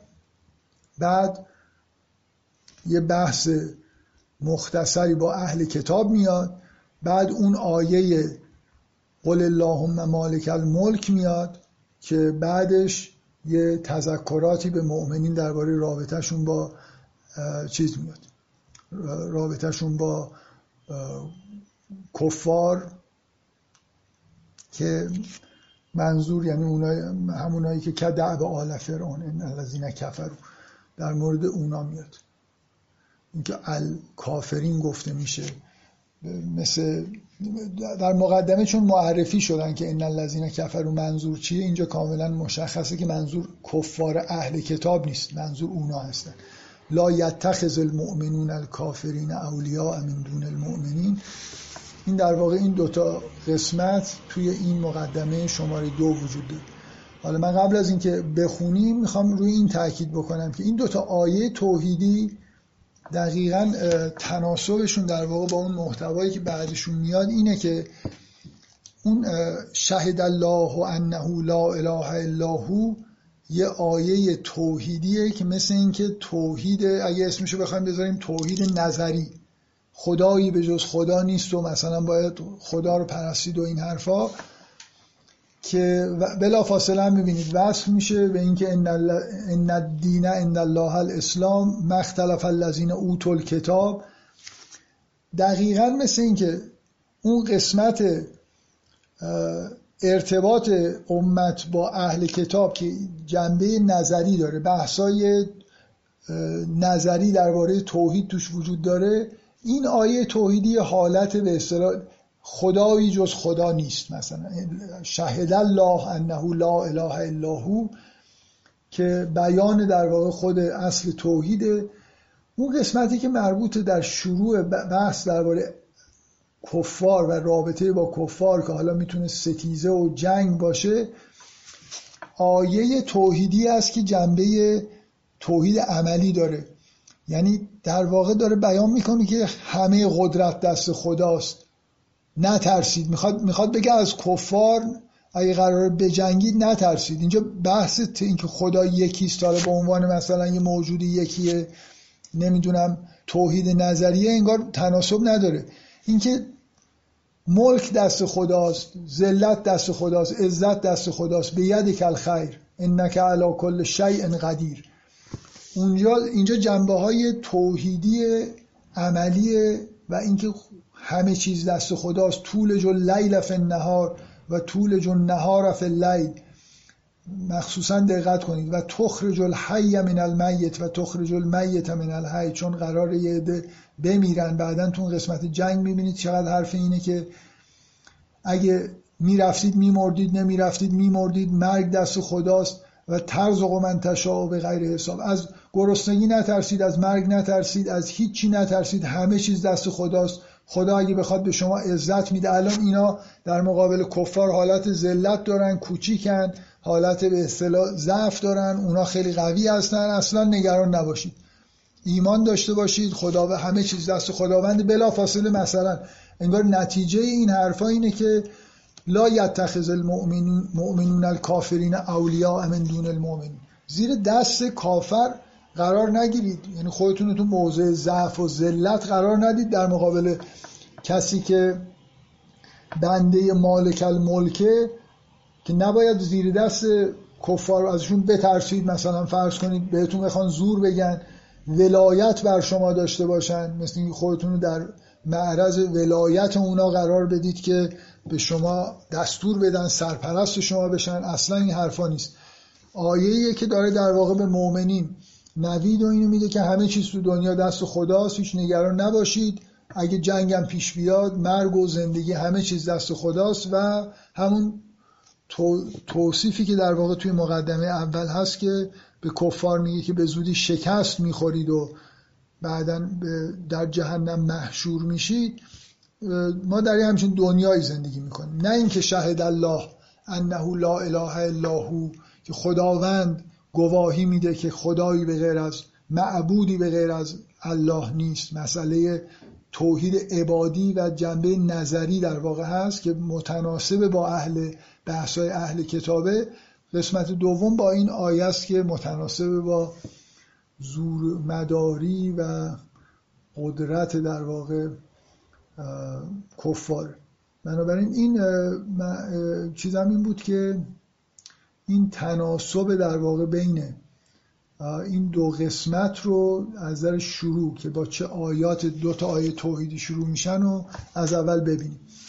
حالا قسمت اول این مقدمه بعد از اینکه میگه ان الدین عند الله الاسلام یکی از متشابه ترین آیات قرآن که خوبه که تو همین سوره در فاصله بسیار کمی از اون آیه اومده که وقتی که دستاویزش کردن برای اینکه بگن که بقیه ادیان قبول نیست و فقط اسلام قبوله چون اسم اسلام اینجا اومده و نمیشه نمیشه آدم فکر کنه که تعمدی نبوده بلکه این, این نحوه بیان انگار یه حالت تعمدی برای ایجاد تشابه هست. چون خداوند اینجوری وعده داده که قرآن هم گمراه بکنه هم.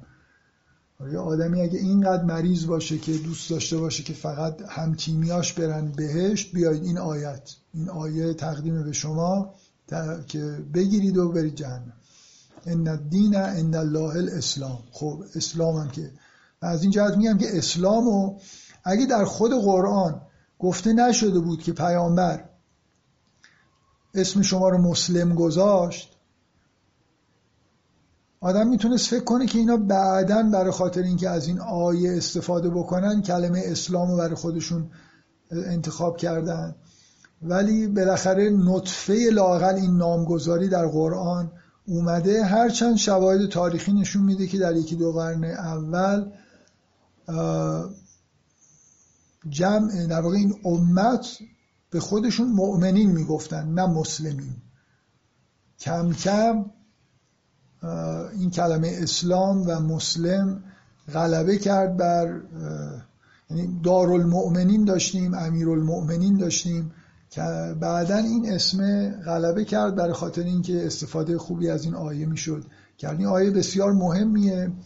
شاید متشابه مهمترین متشابهی که استفاده بسیار خوبی الذین فی قلوبهم زیغ کردن ازش و انحرافی که به نظر من شاید انحراف بزرگترین انحراف در واقع تاریخ اسلامه که مشترک بین شیعه و سنی هم هست. لاقل شیعیان هم به تدریج پیوستن به این انحراف اینکه اهل کتاب و هر کی به غیر از کسانی که این میگن کفارن و مثلا احکام کفر برشون هم ما تیم ما اسلام تیم اونا مثلا کفارن و اسلام بر کفر غلبه داره و اینکه اصلا از کانتکست و اون فضای قرآن کلا در اومدن دیگه. بذارید من یه استاپ بکنم این نکته ای بگم که فکر می‌کنم هیچ کس از این در این تکالیف چهارگانه که تحویل من داده شد روی این تاکید نکرد که انتظار داره که تو سوره آل امران از اهل کتاب تعریف بشه. و یه چیز من خواهش می‌کنم یه بار اگه می‌خواد بخونید ببینید انگار پایان هر قطعه یه مثل ترجیبند. باید از مؤمنین اهل کتاب تمجید بشه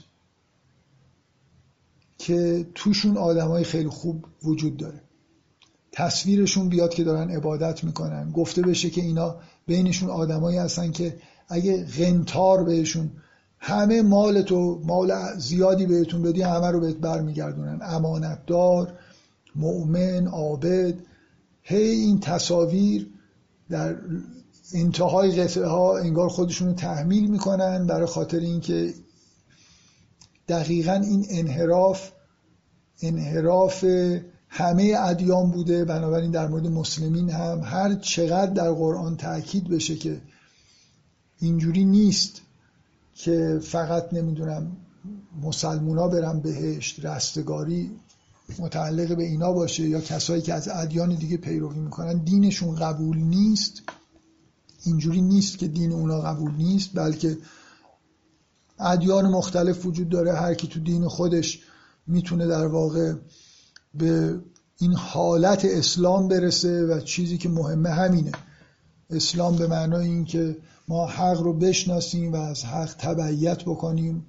پیرو هوای نفس و پیرو عقاید باطلی که در محیطمون قرار داره نباشیم بلکه حق رو پیدا بکنیم و هرچه حق گفت تسلیم باشیم. اگه گفت بجنگ بجنگیم گفت اگه بمیر بمیریم اگه گفت پسرت رو زب کن بگیم پسرمون رو زب می‌کنیم دیگه. این اوج تسلیمه که آدم از جان خودش و جان و مال و همه چیز خودش بتونه بگذره. و اسلام در واقع همراه با گذشتن از یعنی چجوری می‌خواید عملا نشون بدید که تسلیم هستید؟ باید امری رو که خلاف میل شماست رو اطاعت بکنید. و اسلام اینه که انگار به یه جایی برسید که میلی دیگه ندارید. هر چی که حق هست همون رو پیروی می‌کنید. اینکه من به غیر حق تمایلی ندارم بنابراین مسلمم. این هدفیه که ما قرار بهش برسیم. ما قراره یه انسانهایی در اثر وحی و نبوت ساخته بشن. با استفاده از دستورالعملهای عبادی دستورالعملهایی که نسبت به مسائل مالی هست دستورالعملهایی که مربوط به تشکیل خانواده است همه اینا قرار کمک بکنه. ما انسانهایی داشته باشیم که اینا عابدن و مسلمن. عبدالله هستن عبدالرحمنن. و اینکه از چه راهی با چه شریعتی با چه در چه جغرافیایی به این حالت می‌رسن اون چیز فرعیه و این عقیده اصلیه که در اسلام در قرآن روش مدام تاکید میشه. یه ما یه هدف معنوی داریم که همچین انسانهایی ساخته بشن. اگه مسیحی بودن به اینجا رسیدن رسیدن دیگه. حالا اگه از طریق یهودیت هم از یهودیت میشه به اینجا رسید هم از مسیحیت میشه به اینجا رسید هم از طریق اسلام میشه به اینجا رسید هم از طریق هیچ کدومشون هم میشه به اینجا رسید. اینا کمک کنندن. موضوع اینه که آیا انسان به جایی رسیده که توحید رو ببینه حق رو ببینه خدا رو بشناسه و ازش پیروی بکنه یا نه. وقتی میگم حق منظورم حق به معنای متعارفش نیست. حق شامل قطعا قسمت اصلی حق شامل توحید بزرگترین حقیقت دنیا توحیده. بنابراین یه مسلم کسی که غرق در توحیده چون حقیقت اصلی دنیا توحیده. خدا رو می‌شناسه و تابع خداست. تابع حق گرایش های باطل نداره. اینا ربطی به این که از کجا به اینجا رسیدید نداره. نکته اصلی ماجرا اینه. و تأکید قرآن نه یه بار صد بار روی اینه که هر کسی از هر راهی به اینجا برسه در واقع مقرب درگاه خداست و این هدف ادیانه. بنابراین این که مثلا نمی‌دونم مسیحی باشی میری جهنم یهودی باشی میری جهنم اینا در حد کفر این حرفا رو زدن. بذارید من یه نکته بگم در مورد چون قرار شد که تو این جلسات یعنی قول که گفتم حسم اینجوریه که آل امرانی طوریه که نسبت به سنت موجود مسلمین که در واقع 180 درجه در یه زمینه با اون چیزی که قرار بود باشن تفاوت پیدا کردن یه مقدار حالت فوش و فوشکاری داشته باشیم. شما این حرف رو می‌زنید که آقا مثلا در قرآن خیلی واضحه دیگه نوشته که مسیحی هم میره می‌تونه بره به خدا برسه می‌تونه به اسلام برسه دینش قبوله یهودیت هم قبوله. خیلی واضحه که مرتب قرآن از همین حرفا داره می‌زنه. تمسخر می‌کنه یهودی ها رو که میگن باید یهودی باشید تا مثلا رستگار بشید. مسیحی ها میگن باید مسیحی باشید تا رستگار بشید. میگه این مثلا این چه حرفیه؟ و خود مسلمون ها میگن که باید مسلمون باشید تا رستگار بشید. این ایده که 180 درجه ضد در واقع اون دعوت اصلیه که در قرآن روش تاکید میشه میگن که خب آره مسیحی کسی که مسیحیه اسلام رو در واقع نپذیرفته این جهنم میره. مگر اینکه پیام اسلام نرسیده باشه و مثلا حق رو تشخیص نداده باشه حالا اون می‌تونه بره بهشت. خب ببینید نکته دقیقا اینجاست. شما یه, یه حرف رو چجوری بزنید؟ اینکه آقا مسیحی ها بله من این حرف رو قبول دارم. منتها حرف رو اینجوری باید زد. مسیحی میره بهشت اگه آدم خوبی باشه. یهودی میره بهشت اگه آدم خوبی باشه. و مگر اینکه مثلا فرض کنید یکی از انواع حالتهایی که یه مسیحی مثل اینکه مسلمون می‌تونه بره جهنم. این مسیحی می‌تونه بره جهنم که اگه مثلا اسلام رو بفهمه که حقه ولی مثلا از روی اناد روی گردانی بکنه. خب این چه حرفیه؟ اینکه من از اینجا شروع بکنم جمله اینجوری شروع بکنم که مسیحی ها مثل مسلمونان مثل یهودیان یعنی اگه آدم های خوبی باشن عبادت بکنن محسن باشن متقی باشن میرن بهشت. همون, همون حرفی که در مورد مسلمان ها می‌زنم در مورد مسیحی ها می‌زنم. در مورد مسیحی ها یه بند یک در میلیون وجود داره که شاید یه نفر باشه که اسلام رو به عنوان دین حق فهمیده باشه و نپذیره. خب کجا یه همچین مسیحی شما پیدا می‌کنید یک در میلیون بگردید شاید پیدا شد. اینکه اصل رو بر این بذاریم که آره مسیحی ها میرن جهنم مگر اینکه اسلام رو نشناخته باشن که 99 و 99 صدام درصدشون جزو این مگر اینکه هستن. این یه مرضی دقیقا ببینید زیغ و مرض. مرض رو اینجا ببینید که طرف دقیقا به دلیل بقیم بینهم. این اصلا این معنی بقیم بینهم می‌خواید بفهمید؟ همین نکته رو در واقع درک بکنید دیگه. یه جور یه حس رقابت و حسادت و من بهترم و من از تو دین من دین بهتری. اینا باعث میشه که می‌خوام بگم توصیفی که می‌کنن آخر اون مجموعه ای که از مسیحی ها میرن بهشت همونیه که در قرآن یعنی مثلا این بیان دومی که من میگم آقا مسیحی مسلمان یهودی فرق نمی‌کنه. میرن بهشت اگه آدمای خوبی باشن آدم خوب محسن باشن عبادت بکنن به بندگان خدا کمک بکنن. همین صفاتی که اونا داشته باشن میرن بهشت ما هم داشته باشیم میریم بهشت نداشته باشیم هم میریم جهنم. این, این که اینو برعکس بیان بکنیم مثل اینکه اصل بر اینه که اونا برن جهنم مگر اینکه این مرضه. و قرآن اینجوری بیان نمی‌کنه. خب بله اگه یه آدم دیوانه ای باشه یه مثلا جز مسیحی ها که فهمیده که قرآن مثلا حقه ولی از روی مثلا اناد چون شغلش مثلا روحانیه و نمی‌خواد ایمان بیاره اناد ورزه و اینطوری بکنه. خب این یه چیزی فرض نزدیکی به محالیه اصلا وجود نداشته و بنابراین از اینجا شروع کردن به غیر از مرض هیچ چیزی در واقع توش نیست. خب این آیه توحیدی همراه با این آیه ان الدین عند الله الاسلام. دین برای خدا اسلامه. اینکه شما حق شناس و حق پرست باشید. خداشناس و خدا پرست باشید. از چه راهی اصلا مهم نیست.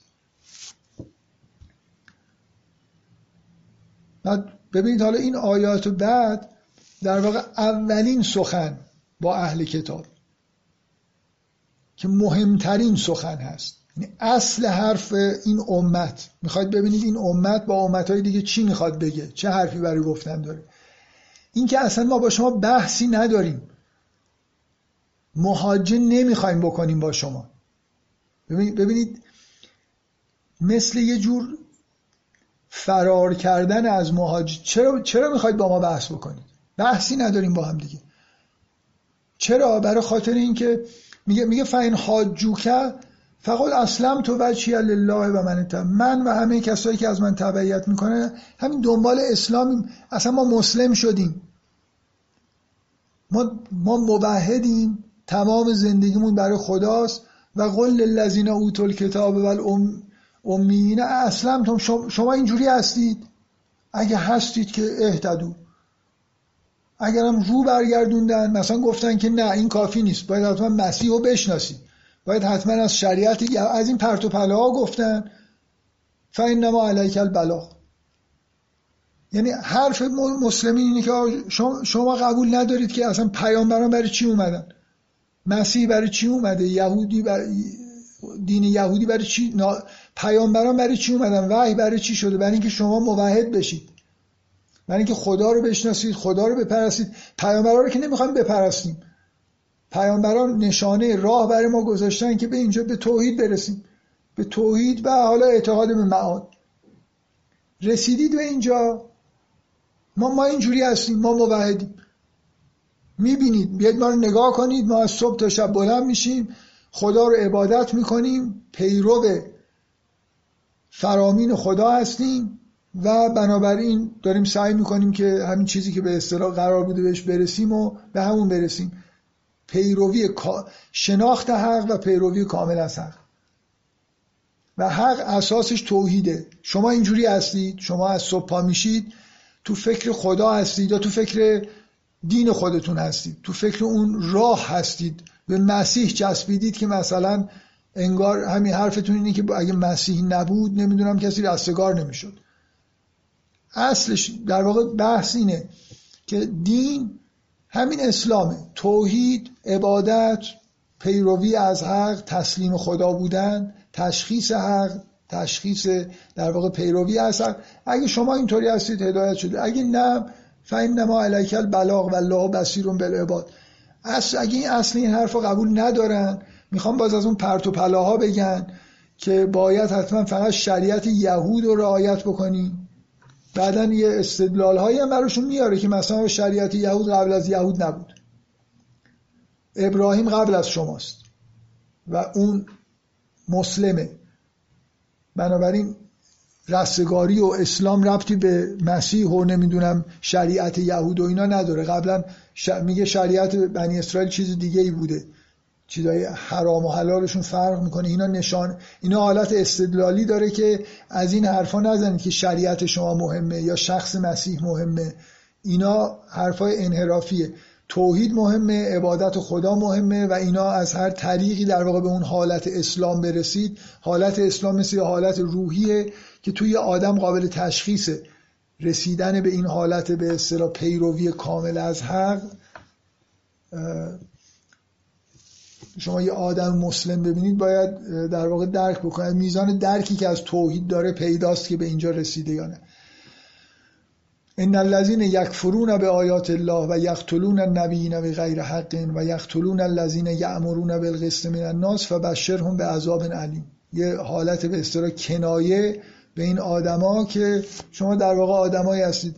به آیات خود اینا بعدا تفصیل داده میشه در قطعه بعد از داستان که این اسلام این که نمی‌دونم یک فرونه به آیات الله اینا در موردش یه توضیحاتی میاد.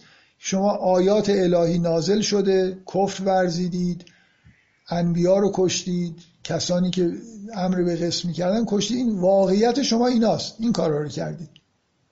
و تو کتاب خودشون درباره این اعمال زشتی که انجام دادن داستان ها نوشته شده. بنابراین بهشون تذکر داده. در واقع تمام تورات به معنای نشون دهنده اینه که اینا آدم های مسلمی نیستن. اولئک الذین حبطت اعمالهم فی الدنیا والآخره و ما لهم من ناصر بعد این آیه میاد که من در موردش جلسه قبل اشاره کردم. میگه علم تر الی الذین اوتوا نصیبا من الکتاب یدعون الی کتاب الله لیحکم بینهم. نمی‌بینید این آدم آدمایی که یه نصیبی از کتاب دارن اهل کتابن بالاخره توراتی دارن انجیلی دارن حالا لاقل بخشی از تورات و انجیل رو دارن. یدعون الی کتاب الله. ازشون دعوت می‌کنیم که بیاید مراجعه کنید به اون کتابی که دستتون هست نه کتاب قرآن. لیحکم و بینهم. اون بر حکم بکنه. ثم یتولا فریق منهم و هم مورزون مثل اینکه کتاب خودشون رو قبول ندارن. تمکین نمی‌کنن به اینکه بیان ببینیم تو کتاب خودتون چی نوشته. چرا؟ ذالک به انهم قالوا لن تمسنا النار الا ایاما معدودات. یه مشت.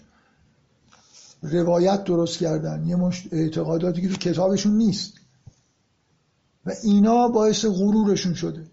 اینا اصلا خودشونو مثلا روایت مثل روایت من روایتی که مرتب به عنوان مثال میگم که بله اگه اگه شما این روایت احمقانه رو قبول داشته باشید که هر کسی در مجلس اعضای نمی‌دونم امام حسین شرکت بکنه و یه قطره اشک از چشمش بیاد فیزیکی یا حتی خودش رو مثلا یه جوری به اشک بنشانه تباکی بکنه.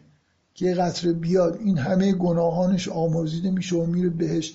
لعنت بر کسی که همچین حرفی رو می‌زنه و لعنت بر کسی که همچین چیزی رو قبول می‌کنه. بعد بهشون بگید میگن خب بله منظور اینه که منظور اینه که اگر عشق امام حسین هم باشه بله معرفت امام حسین هم باشه. خب بله معرفت امام حسین هم باید آدم خدا رو شناخته باشه تا امام حسین بشه. این مزخرفات چی؟ میرید بالا منبر برای اینکه مردم تو منبرتون خوشحال بشن پول بگیرید چرت و پرت میگید. آدمایی که پای منبرت نشستن اینو می‌فهمن. اون مرده که احمقی که اون پایین نشسته یه قطره اشک میریزه میره یک سال گناه می‌کنه مال مردم رو می‌خوره و فکر می‌کنه میره بهش. خب همین چرندیات لن نار الا ایام معدودات. آره میگه اصلا مشکلشون اینه. اصلا طرف یه غروری پیدا کرده که من که یهودی هم مثلا یا منی که عشق مسیح رو می‌شناسم اصلا منو که حالا جهنم نمی‌برن. حالا بیام مثل وقت خودم با این مسلمان ها تلف بکنم و فلان بکنم. چیزهای خارج در واقع حرف اینه. کتابشون حاشیه‌ای پیدا کرده که اصلا اینا به همون حالت بغی و غرور و اینا رسیدن در مورد دین خودشون که مانع از اینه که خود ببینن تو کتابشون چی نوشته. الان شما قرآن بخونید برای همین آقایان منبری ها اینجا نوشته که اگه اینجوری نباشی اینجوری باشی میری جهنم. عشق نمی‌دونم امام حسین و فلان و بیسار و اینا اینا برای خودتون ساختید. و تا یه عده آدمه مثل یه مشت مداح و روزخان داریم که این پرت و پله ها رو میگن. بعد پشت اینا یه آدمایی خود تحصیل کرده هستن که اونا مدافع تا برید یکی از اونا مثلا فکر کنید سرکلاش پیدا میشه که نه. عشق مثلا امام حسین خب حتما توحید بوده که عشق امام حسین در قلب جای گرفته و از این پرت و پله ها میگن و مسئله رو توجیه می‌کنن باز دوباره میرن بالای منبر همون چرندیاتو میگن. اینجا چیز وحشتناکی که شما می‌بینید اینه که اهل کتاب به جایی رسیدن که اهل کتابن ولی رجوع به کتاب خودشون رو انگار قبول ندارن. اکثریت مسلمونا قاطعانه میشه گفت قرآن رو قبول ندارن. یعنی الان از یه چرندیاتی ساختن به اسم نسخ. که لعنت خدا و یلعنهم اللائنون هر کی در دنیا لعنت می‌کنه لعنت بکنه کسایی که این رو برای تحریف دین. این ترند رو اصلا باز کردن. که یه چیزی تو قرآن نشون بدی اصلا یارو نگاه می‌کنه میگه خب این شاید نسخ شده باشه. نسخ اصلا نداریم نسخ شده باشه چی مزخرفات چی ساختید برای خودتون. دقیقا برای خاطر اینکه می‌خواستن همون احواء خودشون و مزخرفاتی که می‌خواستن بهش برسن و بچسبونن و آیات سریح داشتیم که اینجوری نیست میگردن یه آیه پیدا می‌کنن که یه جوری بتونن بپیچوننش که اون مزخرفات از توش در بیارن بعد میگن این بقیه رو نسخ کرده. حتی شاهد تاریخی ندارن که اون بعد از اینا نازل شده. بلکه خیلی جاها که نسخ میگن واضحه که بعضی از اون آیه های نسخ شده بعد از این نازل شده. بی خیال. یه ابزار بسیار جالب برای دوری از کتاب که الان یه آدم موحدی بیاد به مسلمان بگه آقا تو کتابتون اینجوری نوشته. میگن نه این روایات ما چیز دیگه ای میگه. نمی‌دونم سیره شیخین و روایات فلان و بیسار و اینا چیز دیگه ای توش نوشته. به اضافه و اونا اگه اصلا نباشن که ما نمی‌تونیم قرآن رو بفهمیم. تازه آیه ها نسخ شدن. آیه ها نمی‌دونم مفسر لازم دارن و سریح ترین آیات قرآن مثل همین آیاتی که در مورد اهل کتاب هست و انکار کردن. این بالاخره سرنوشت اهل کتاب در زمانیه که این امت نوجوان بالاخره تحت هدایت پیامبر وجود دارن دارن باشون در واقع صحبت می‌کنن و ببخشید خورده طول کشیده. فکیفه ازا جمعناهم لیوم لا ریب فی و وفیت کل نفس ما کسبت و هم لا یظلمون. یه روزی قیامتی برپا میشه و اینا اونجا جمع میشن. بعد متاسفانه اونجا می‌فهمن که لن تمسن النار الا ایام معدودات. روایتش درست بود یا درست نبود؟ علمای محترمشون بهشون راست گفتن یا دروغ گفتن؟ و ایزن در مورد مسلمین و ایزن در مورد شیعیان قلابی. خب قول اللهم مالک الملک تو الملک من تشا این که آیه رو خوندم که خود همه مالک ملک خداست همه چیز در همه چیز دست خداست. عزت و ذلت و خیر همه دست خداست. خدا هم به همه چیز قادره. روز و شب و مرگ و زندگی و رزق همه چیز دست خداست. و بعد بلا فاصله میگه که لا یتخذ المؤمنون الکافرین. این رابطه بین مؤمنین و اونا مستکبرن مثل آل فرعونن می‌خوان شما رو از بین ببرن می‌خوان بر شما استیلا پیدا بکنن شما رو مستضعف بکنن زیر سلطه خودشون بگیرن. لا یتخذ المؤمنون الکافرین اولیاء من دون المؤمنین. مؤمنین کافرین رو به عنوان سرپرست و ولی خودشون انتخاب نکنن. این چه تو رابطه شخصی چه تو رابطه مخصوصا جمعی که جمع کفار نباید مسلط بر مؤمنین باشن. برای همین اصلا از مکه اومدن مدینه برای اینکه استقلال پیدا بکنن. امت نمی‌شد اونجا تشکیل داد در حالی که تحت ولایت و سیطره اونا بودن. بنابراین هجرت در واقع زمینه ساخت امت جدیده برای اینکه این حکم از احکام اصلی در واقع مؤمنینه که اینا زیر سلطه و ولایت کفار نباید قرار بگیرن. و من یفعل ذالک فلیس من الله فی شیء اصلا این مسئله شوخی بردار نیست که زیر سلطه اونا رفتن نداریم. الا ان تتقو منهم تقا مگر این حالتی که حالا شاید در مکه مثلا فرض کن یه خطرهایی وجود داشت و برای برحضر شدن از اون خطرها مثلا یه مماشات های انجام گرفته که همین الان هم میشه یه همچین مماشات های انجام داد ولی این مسئله نیست که راه بدیم که مثلا اونا بر ما مسلط بشن. و یحذرکم الله نفسه و الله المسیر خب بذارید من با اجازهتون جلسه رو تموم بکنم. اشکالی نداره برای اینکه بالاخره جلسه بعد میام. این قطعه رو یه مرور کوتاه می‌کنم. این دوتا آیه که مونده رو می‌خونم و حالا نرسیدیم که وارد من دوست داشتم اون قطعه چهارم رو که بحث با اهل کتاب شروع کنیم. ولی همین قدم این قطعه دوم رو عملا تمومش گفتیم در موردش صحبت کردیم. خوب. از جلسه آینده همینجور. فعلا از روی داستان میپرم میرم تو قطعه بحثایی که با اهل کتاب هست. تا کجا برسیم؟ من امیدوارم تا سر جنگ بتونیم جلسه آینده پیش بریم. خب اگه چند تا سوال هست الان یک ساعت و چهل دقیقه تقریبا صحبت کردم. اگه سوالی هست بفرمایید که من میشونم بپرسم خواهش می‌کنم بفرمایید. الان توضیحاتی که شما دادی من احساس کردم که مثلا انگار یه سری دعوت بدیهی داره پیامبر مثلا یه چیزای خوبی داره میگه مثلا تسلیم امر خدا بشید نمی‌دونم به فقرا کمک کنید و یه چیزای خیلی گل و بلبلی داره میگه و از اون اهل کتاب هم همونقدر انتظار داره و مثلا همونقدر اگه اهل کتاب یعنی واقعا اگه بیمار نباشن همونو میپذیرن و اون میشه اسلام دیگه تسلیم بودن.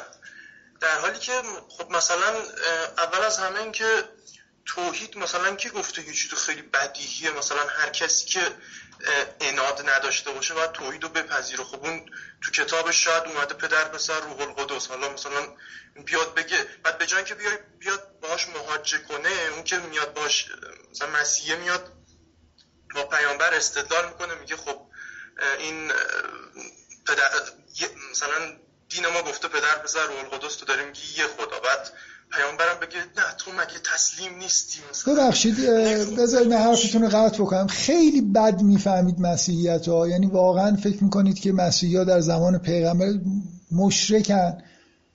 اصلا اینطوری هیچ داخل هیچ وقت نه ببینید مثال می‌زنید که یهودیت مسیحیت ادیان ابراهیمی صد درصد موحدن. و یعنی اینکه باید موحد بود و خدا و فقط خدا و توحید عملی همش همینه یعنی مسیحی یهودی نداره. یعنی شما یه جوری دارید میگید انگار دعوت توحید بعضیاشون قبول نداشتن. اصلا اینطوری نیست. همشون در اصلا مسئله تسلیس به معنای شرک نیست. اینکه اینکه می‌تونه منجر به شرک بشه بله می‌تونه منجر به شرک بشه.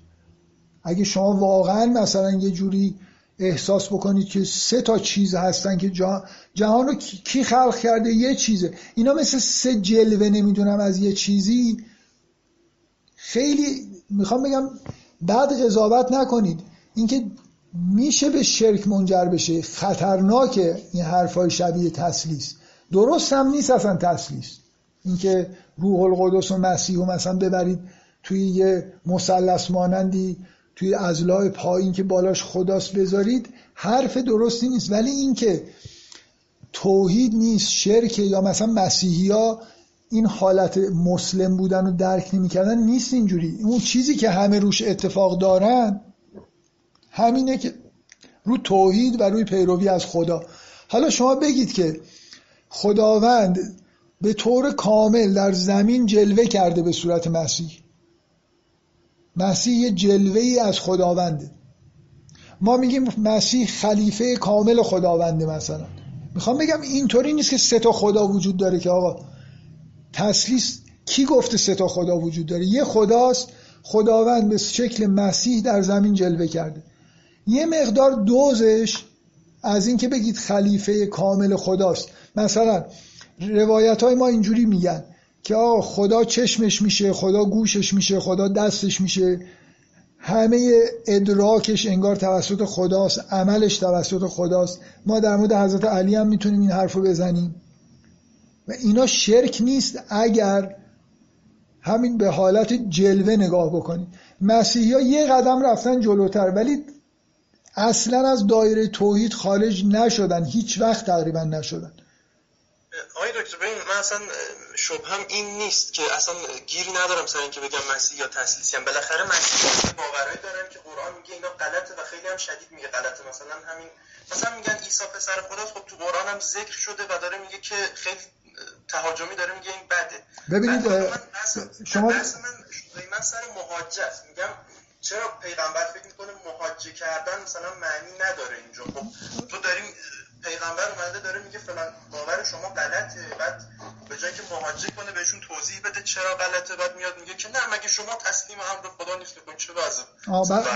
برای خاطر اینکه شما در واقع مثل این که یه نفر بیاد بگه موقع نماز باید کمربند سبز حتما بسته باشی تو بهش بگی آقا اصلش اینه که نماز بخونیم خدا رو بپرستیم بقیه چیزا هم بحثی نداریم. اینا جز... مثل اینکه جزئیات فرعیات. اصلش اینه. تو به این رسیدی ما دنبال اینیم. تو هم باید دنبال این باشی. قبول هم داری که باید دنبال این باشی. یعنی یه مسیحی ببینید شما شما داری به زور به طرف میگی تو نباید کمربند ببندی سر نماز. تو داری به مسیحا به زور میگی عیسی پسر خدا نیست. بعد اون میگه هست بعد میگی خب اصلا اینا مهم نیست. خود خدا مهمه. نه خب وقتی وقتی داری بهش گیر میدی که نباید کمربند ببندی اونم بهت گیر میده باید کمربند ببندی. نه من از اول به هیچ وقت نه نه نه نه بد دارید می‌فهمید. دقیقا اینجاشو بد می‌فهمید. ما نمیگیم کمربند نبندید. نمازتون رو درست بخونید.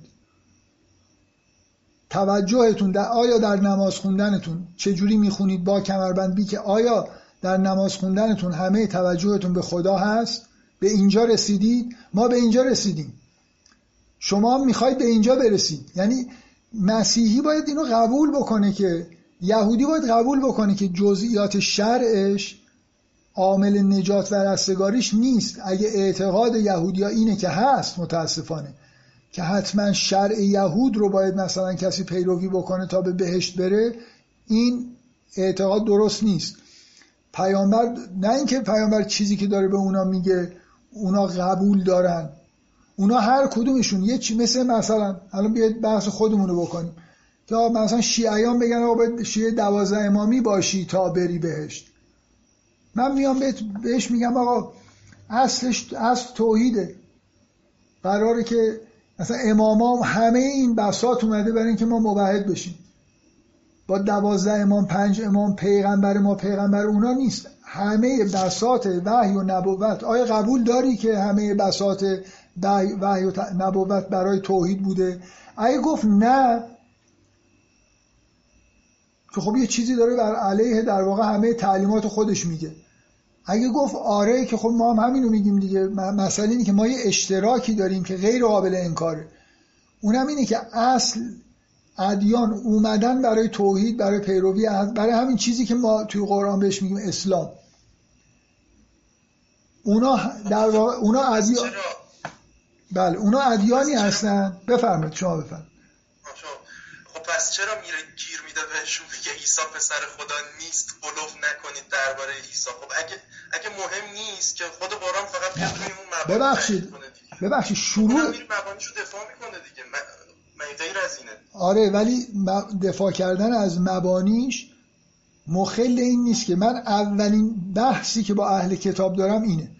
تموم که نشد بحث. اولین بحث با اهل کتاب اینه که اینو فراموش نکنید که اصل ماجرا توحید بود که ابراهیم اومد مسیح اومد موسی اومد شریعت آوردن. همه این بساتی که راه افتاد در ادیان ابراهیمی دعوت به توحید بود. اینو قبول دارید؟ بگن نه. مسیحیه بگه نه. اصلش این بود که پسر خدا بیاد رو زمین و نمی‌دونم ما هم پسر خدا رو قبول بکنیم بعد نمی‌دونم فلان بشه. می‌تونه بگه. خیلی ولی سخته. حتی برای اونا سخته که به انکار بکنن که اساسش از ابراهیم که قبول دارن. موسا عیسی همه این چیزی که اونا میگن ادیان اومدن برای دعوت به خدا برای ایمان به خدا و پیروی از خدا و این رسیدن به این حالت اسلام. حالت اسلام مسلم بودن یه حالتیه که مثل مثل مثلا فرض کنید نمی‌دونم چجوری بگم. یه صفته که شما بهش می‌رسید یا نمی‌رسید. ادیان اومدن ما به این حالت برسیم. سخته که اونا بگن که نه ما اینو قبول نداریم. برای خاطر اینکه فکر می‌کنم خودشون همینجوری صحبت می‌کنن. یعنی قبول دارن که همه چیز در خدمت توحیده. ایمان به مسیح هم در جهت ایمان به خداست. در واقع مثل شناخت خداست. اینجوری نیست که بتونن به راحتی از زیر این در برن. موضوع اینه که اولین قطعه بحث رو شما دارید می‌بینید. اولین قطعه بحث اینه که اصل اینه و تر انگار ترجیح مسلمونا اینه که اصلا در جزئیات با اهل کتاب ببین یه بار اینه که من می‌خوام اونا رو قانع بکنم که حتما باید عین من باشی. یا قانع بکنم که حتما یه سری از این عقاید خودت باید بذاری کنار یا نماز تو طور دیگه ای بخونیم نکته اول مسلمین اینه که ما اینجوری نیستیم. تو همین کارهایی که می‌کنی رو بکن. در جهت توحید باش.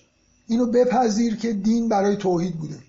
یعنی اولین نکته ای که داره تذکر داده میشه توی بحث ها اینه که تو باید مبهد باشی. بنابراین مثلا کتابت رو باید قبول داشته باشی. اونی که فکر می‌کنی خدا بهت گفته رو نمی‌تونی بگی که اینو من قبول ندارم. ببین شما یه جوری ذهنیتتون اینه که مسلمونا اومدن که عقاید مسیحا رو عوض کنن. و دقیقا نکته اینه که اینجوری نیست. یعنی این ذهنیت شما اشتباه شاید به دلیل اینکه سنتی اینجوری هست اینطوری فکر می‌کنید. مسلمان ها نیومدن به مسیحا بگن که اینطوری نکن اونطوری بکن این کارو بکنی. اصل حرف اینه که مسیح هستی باشه. مسیح خوبی باش. مبهد باش خدا رو عبادت بکن. شرک نورز همون چیزایی که مثل ابراهیم می‌گفت همونا رو انجام بده. نگو که کمربند سبز نبندم. جهنم میرم. نگو که اگه فلان دعوت اینه که شما نگید به این که اگه نمی‌دونم فلان کارو نکن ما نمیگیم. ما نمیگیم شما اگه فلان کارو نکنید میرید جهنم. ما میگیم که اصلش اینه که ابراهیم می‌گفت اصلش اینه که همه ادیان برای توحیدن. همینو شما میگید اینو قبول دارید. طرف خب می‌تونه بگه نه. تا همین چند سال پیش هم مسیحی ها می‌گفتن نه. کسی مسیح رو به مسیح ایمان نیاره جهنم میره. تازگی گفتن که بقیه هم می‌تونن بهش برن. خب بنابراین اونا ممکنه نپذیرن ولی می‌خوام بگم که اساسش اینه که شما باید اینو قبول داشته باشید. طبق آینی های ابراهیمی اینکه اساس توحیده. حالا اونا باید یه جوری استدلال بکنن که نه مثلا اگه مسیح و نپذیری خدا رو نشناختی و این حرفا. من نمی‌خوام بگم بحثی نمیمونه. اصل بحث اینه که اونا بپذیرن که ما فقط دنبال ادیان ابراهیمی دنبال توحید و بنابراین خداشناسی و خداپرستی بودیم و مسلمونا حرفشون این نیست که شما باید مثل ما بشید دینتون رو ول کنید فلان عبادت رو بذارید کنار. در این حالی که ایرادهایی توی عباداتشون هست ولی می‌بینید که شروع بحث شروع بحث این نیست که شما اینو نکنید اونو نکنید. شروع بحث اینه که ما یه چارچوب مشترکی داریم هممون همینو قبول داریم شما هم همینو قبول دارید. باید قبول داشته باشید که اساس توحیده. سخته براتون که بخواید حرف دیگه ای بزنید باید کلی بالا پایین بپرید نه تو کتاباتون پیدا می‌کنید نه توی نمی‌دونم. همین الان بعد از این حرفا میگه بیای پیش کتابشون رو نگاه بکنی نمیان کتابشون رو نگاه کنن. شما همین الان انجیل رو براشون باز بکنید توش تسلیس نیست. ولی می‌خوام به زور بگن که تسلیس اساس مثلا ادیان. این بحث رو متوجه بشید که شروع بحث شروع بحث اینه که قبول بکنید که توحید اصله. ما اینو قبول داریم. ما دنبال توحیدیم و هر کسی دنبال توحید باشه از ما اشکال نداره از چه طریقی رسیده اگه به این نقطه اسلام برسه. نقطه شناخت خدا تسلیم خدا بودن و از جمله تسلیم خدا بودن یعنی تسلیم کتاب خدا بودن. اگه تو قبول داری که تسلیم خدایی بیا این کتاب رو نگاه کن. کتاب خودتو نگاه کن. مگه نمیگی از طرف خدا اومده؟ باید تسلیمش باشی. می‌بینی که تسلیم نیست. مثل اینکه داری بهش میگی آقا ایراد شما مشکل شما با ما اینه که شما به اسلام نرسیدید. اگه رسیده بودید مثلا تسلیم کتاب خودتون می‌شدید تسلیم روحانیون خودتون نمی‌شدید تسلیم روایات خودتون نمی‌شدید و الی آخر.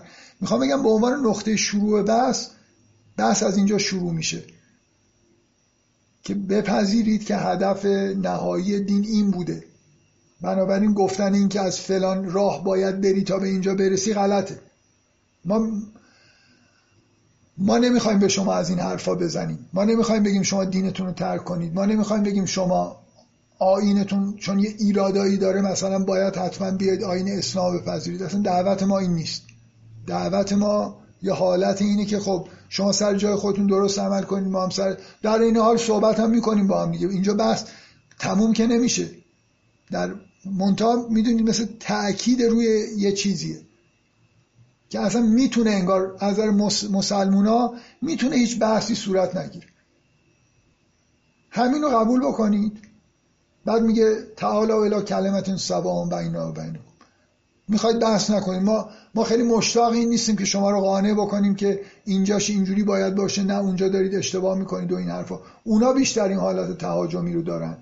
و این چیزیه که اسلام بیشتر انگار میل داره ازش دوری بکنه. من تو مقدمه هم گفتم یه حس دوری از مهاجه تا حد ممکن تو این سوره وجود داره.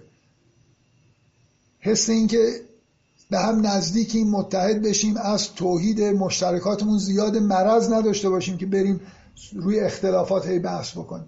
نمی‌دونم.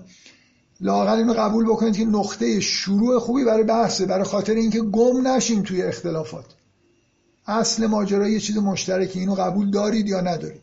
من نمی‌دونم شما قبول دارید یا ندارید ولی فکر می‌کنم برای هم یهودی ها هم مسیحی ها بسیار سخت بوده. و هست که بگن که نه.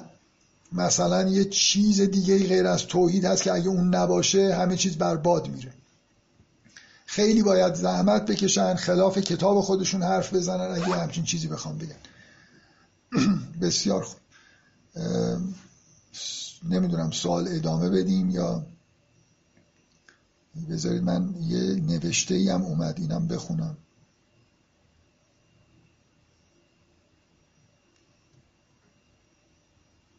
میگن که همین نکته ای که گفتن که این اول مثلا یه بحثی شده بعد اگه مهاجه کردن بحث مباهله میشه یا بحث های دیگه ای میشه. بالاخره من به نظرم خیلی مهمه که شروع بحث با این حرفه.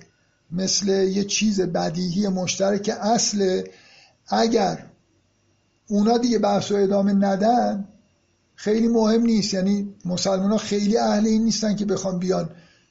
اونا رو بگن آقا تو جهنم میری چون یهودی هستی بیا من مسلمونت بکنم. اگه عقیدتون این باشه خب چه بهشون بگید آقا یهودی خوبی باشید. عبادت بیشتر بکنید. آره شریعتتون هم که خوبه. بسیاری آدمان با شریعت یهودی رستگار شدن به توحید و اسلام رسیدن. بنابراین بین تشویق کردن متدینین هر دین به اینکه تقوا داشته باشن اخلاق داشته باشن شریعت خودشون رو خوب رعایت بکنن. با اینکه بیاید رو اختلاف ها انگشت بذارید بگید این اینجوریه نه اگه اینو قبول نکنی اونجوری میشه اینا رو بذارید کنار.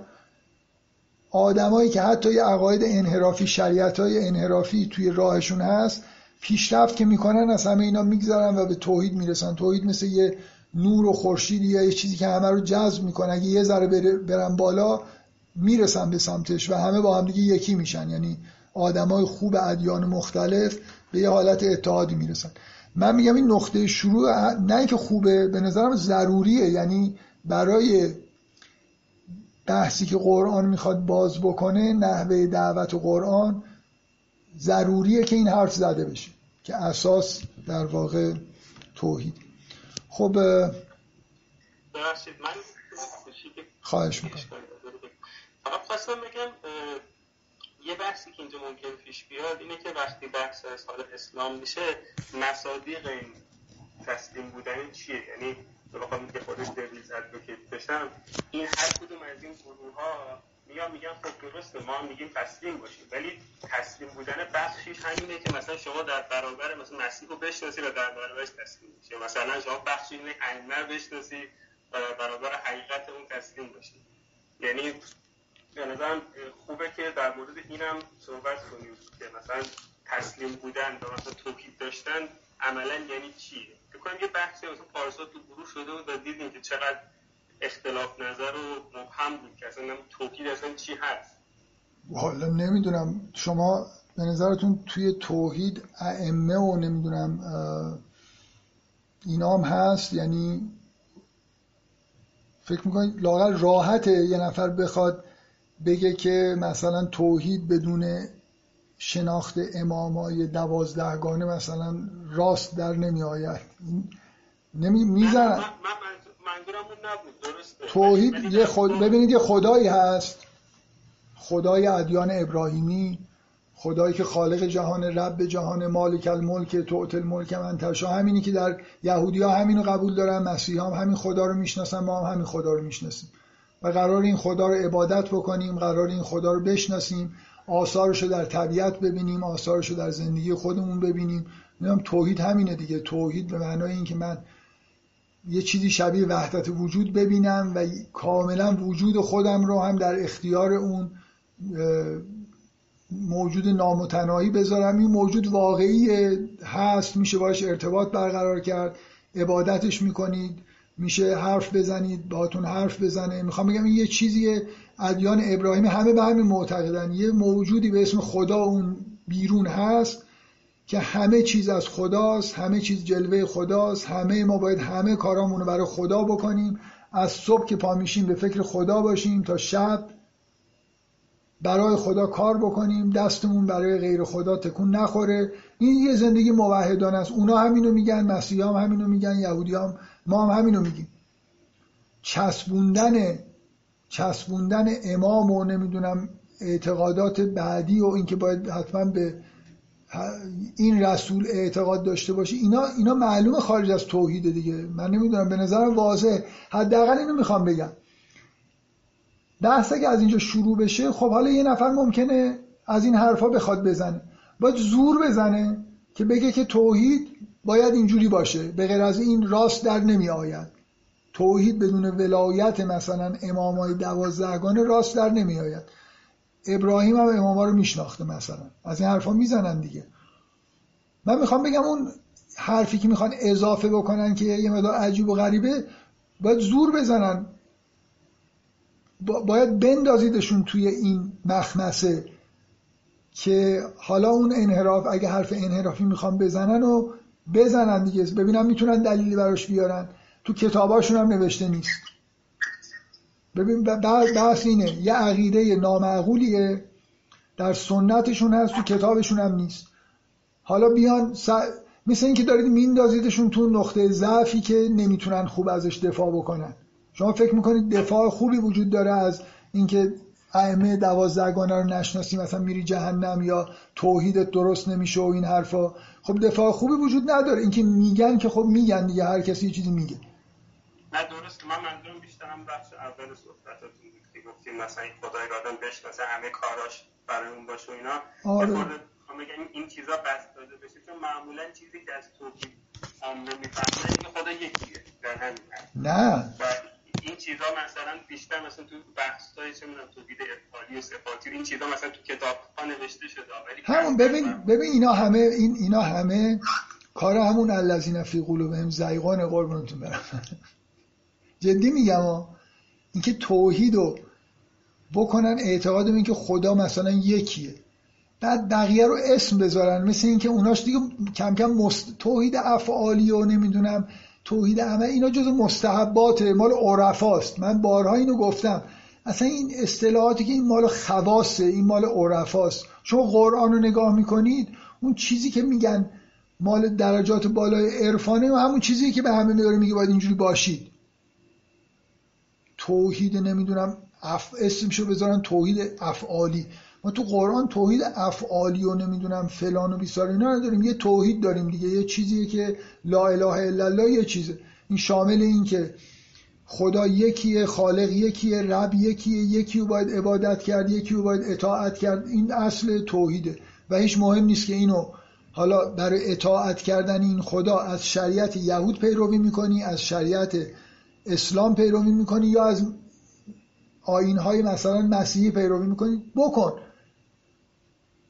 من من نمی‌دونم چجوری بگم. احساسم اینه نه فقط این اولین مواجهه یعنی همین آیه هایی که خوندم درستن بلکه احساس من اینا ضروری هم. باید بحث رو از اینجا شروع کرد با اهل کتاب.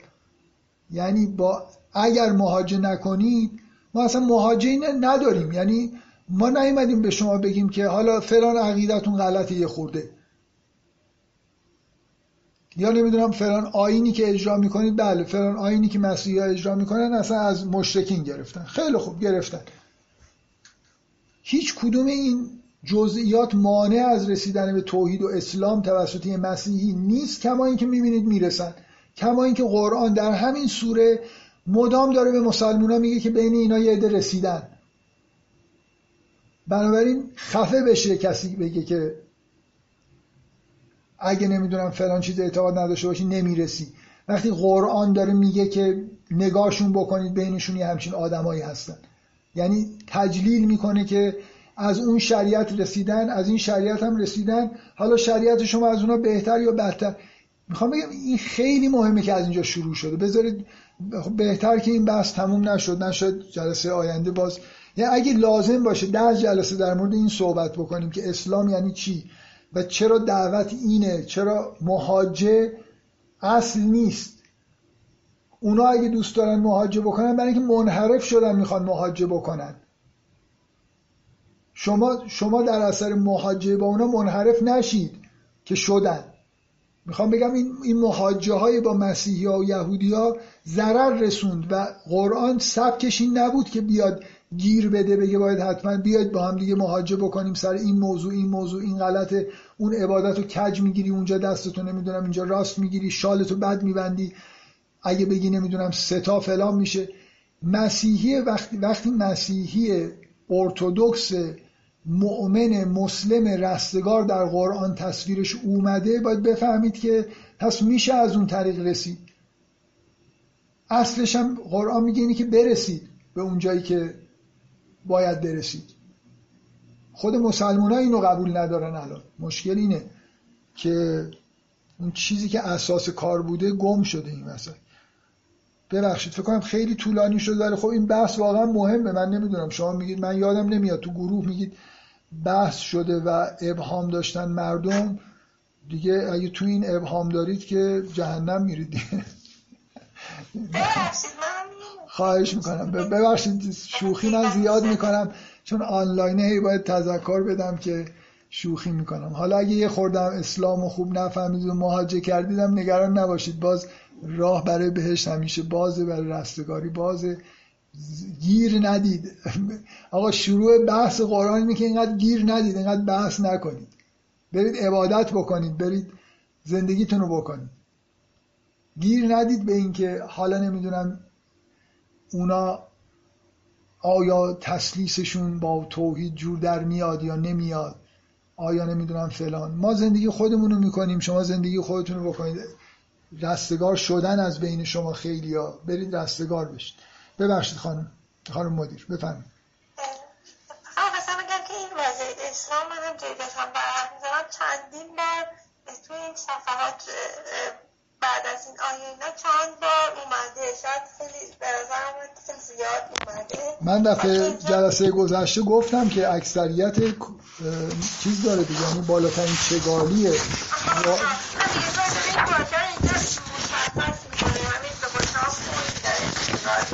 در در چیز کرده ببینید در در سوره بقره کوین کرده.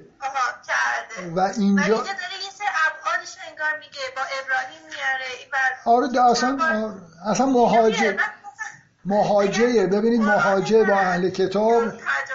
خب بله گفت همه رو کرده اسلام.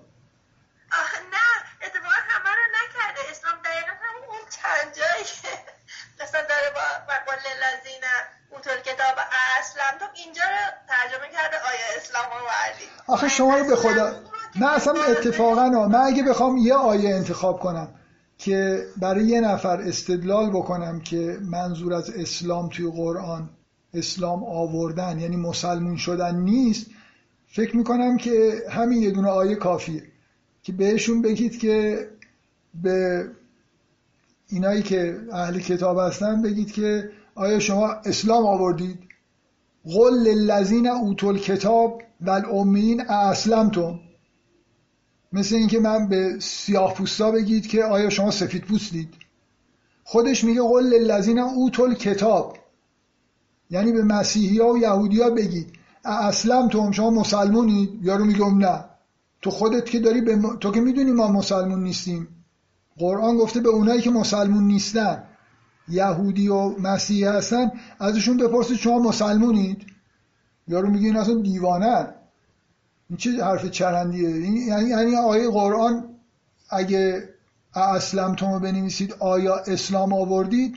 نشان دهنده اینه که کلا چیز دیگه تناقض واضحی در قرآن وجود داره.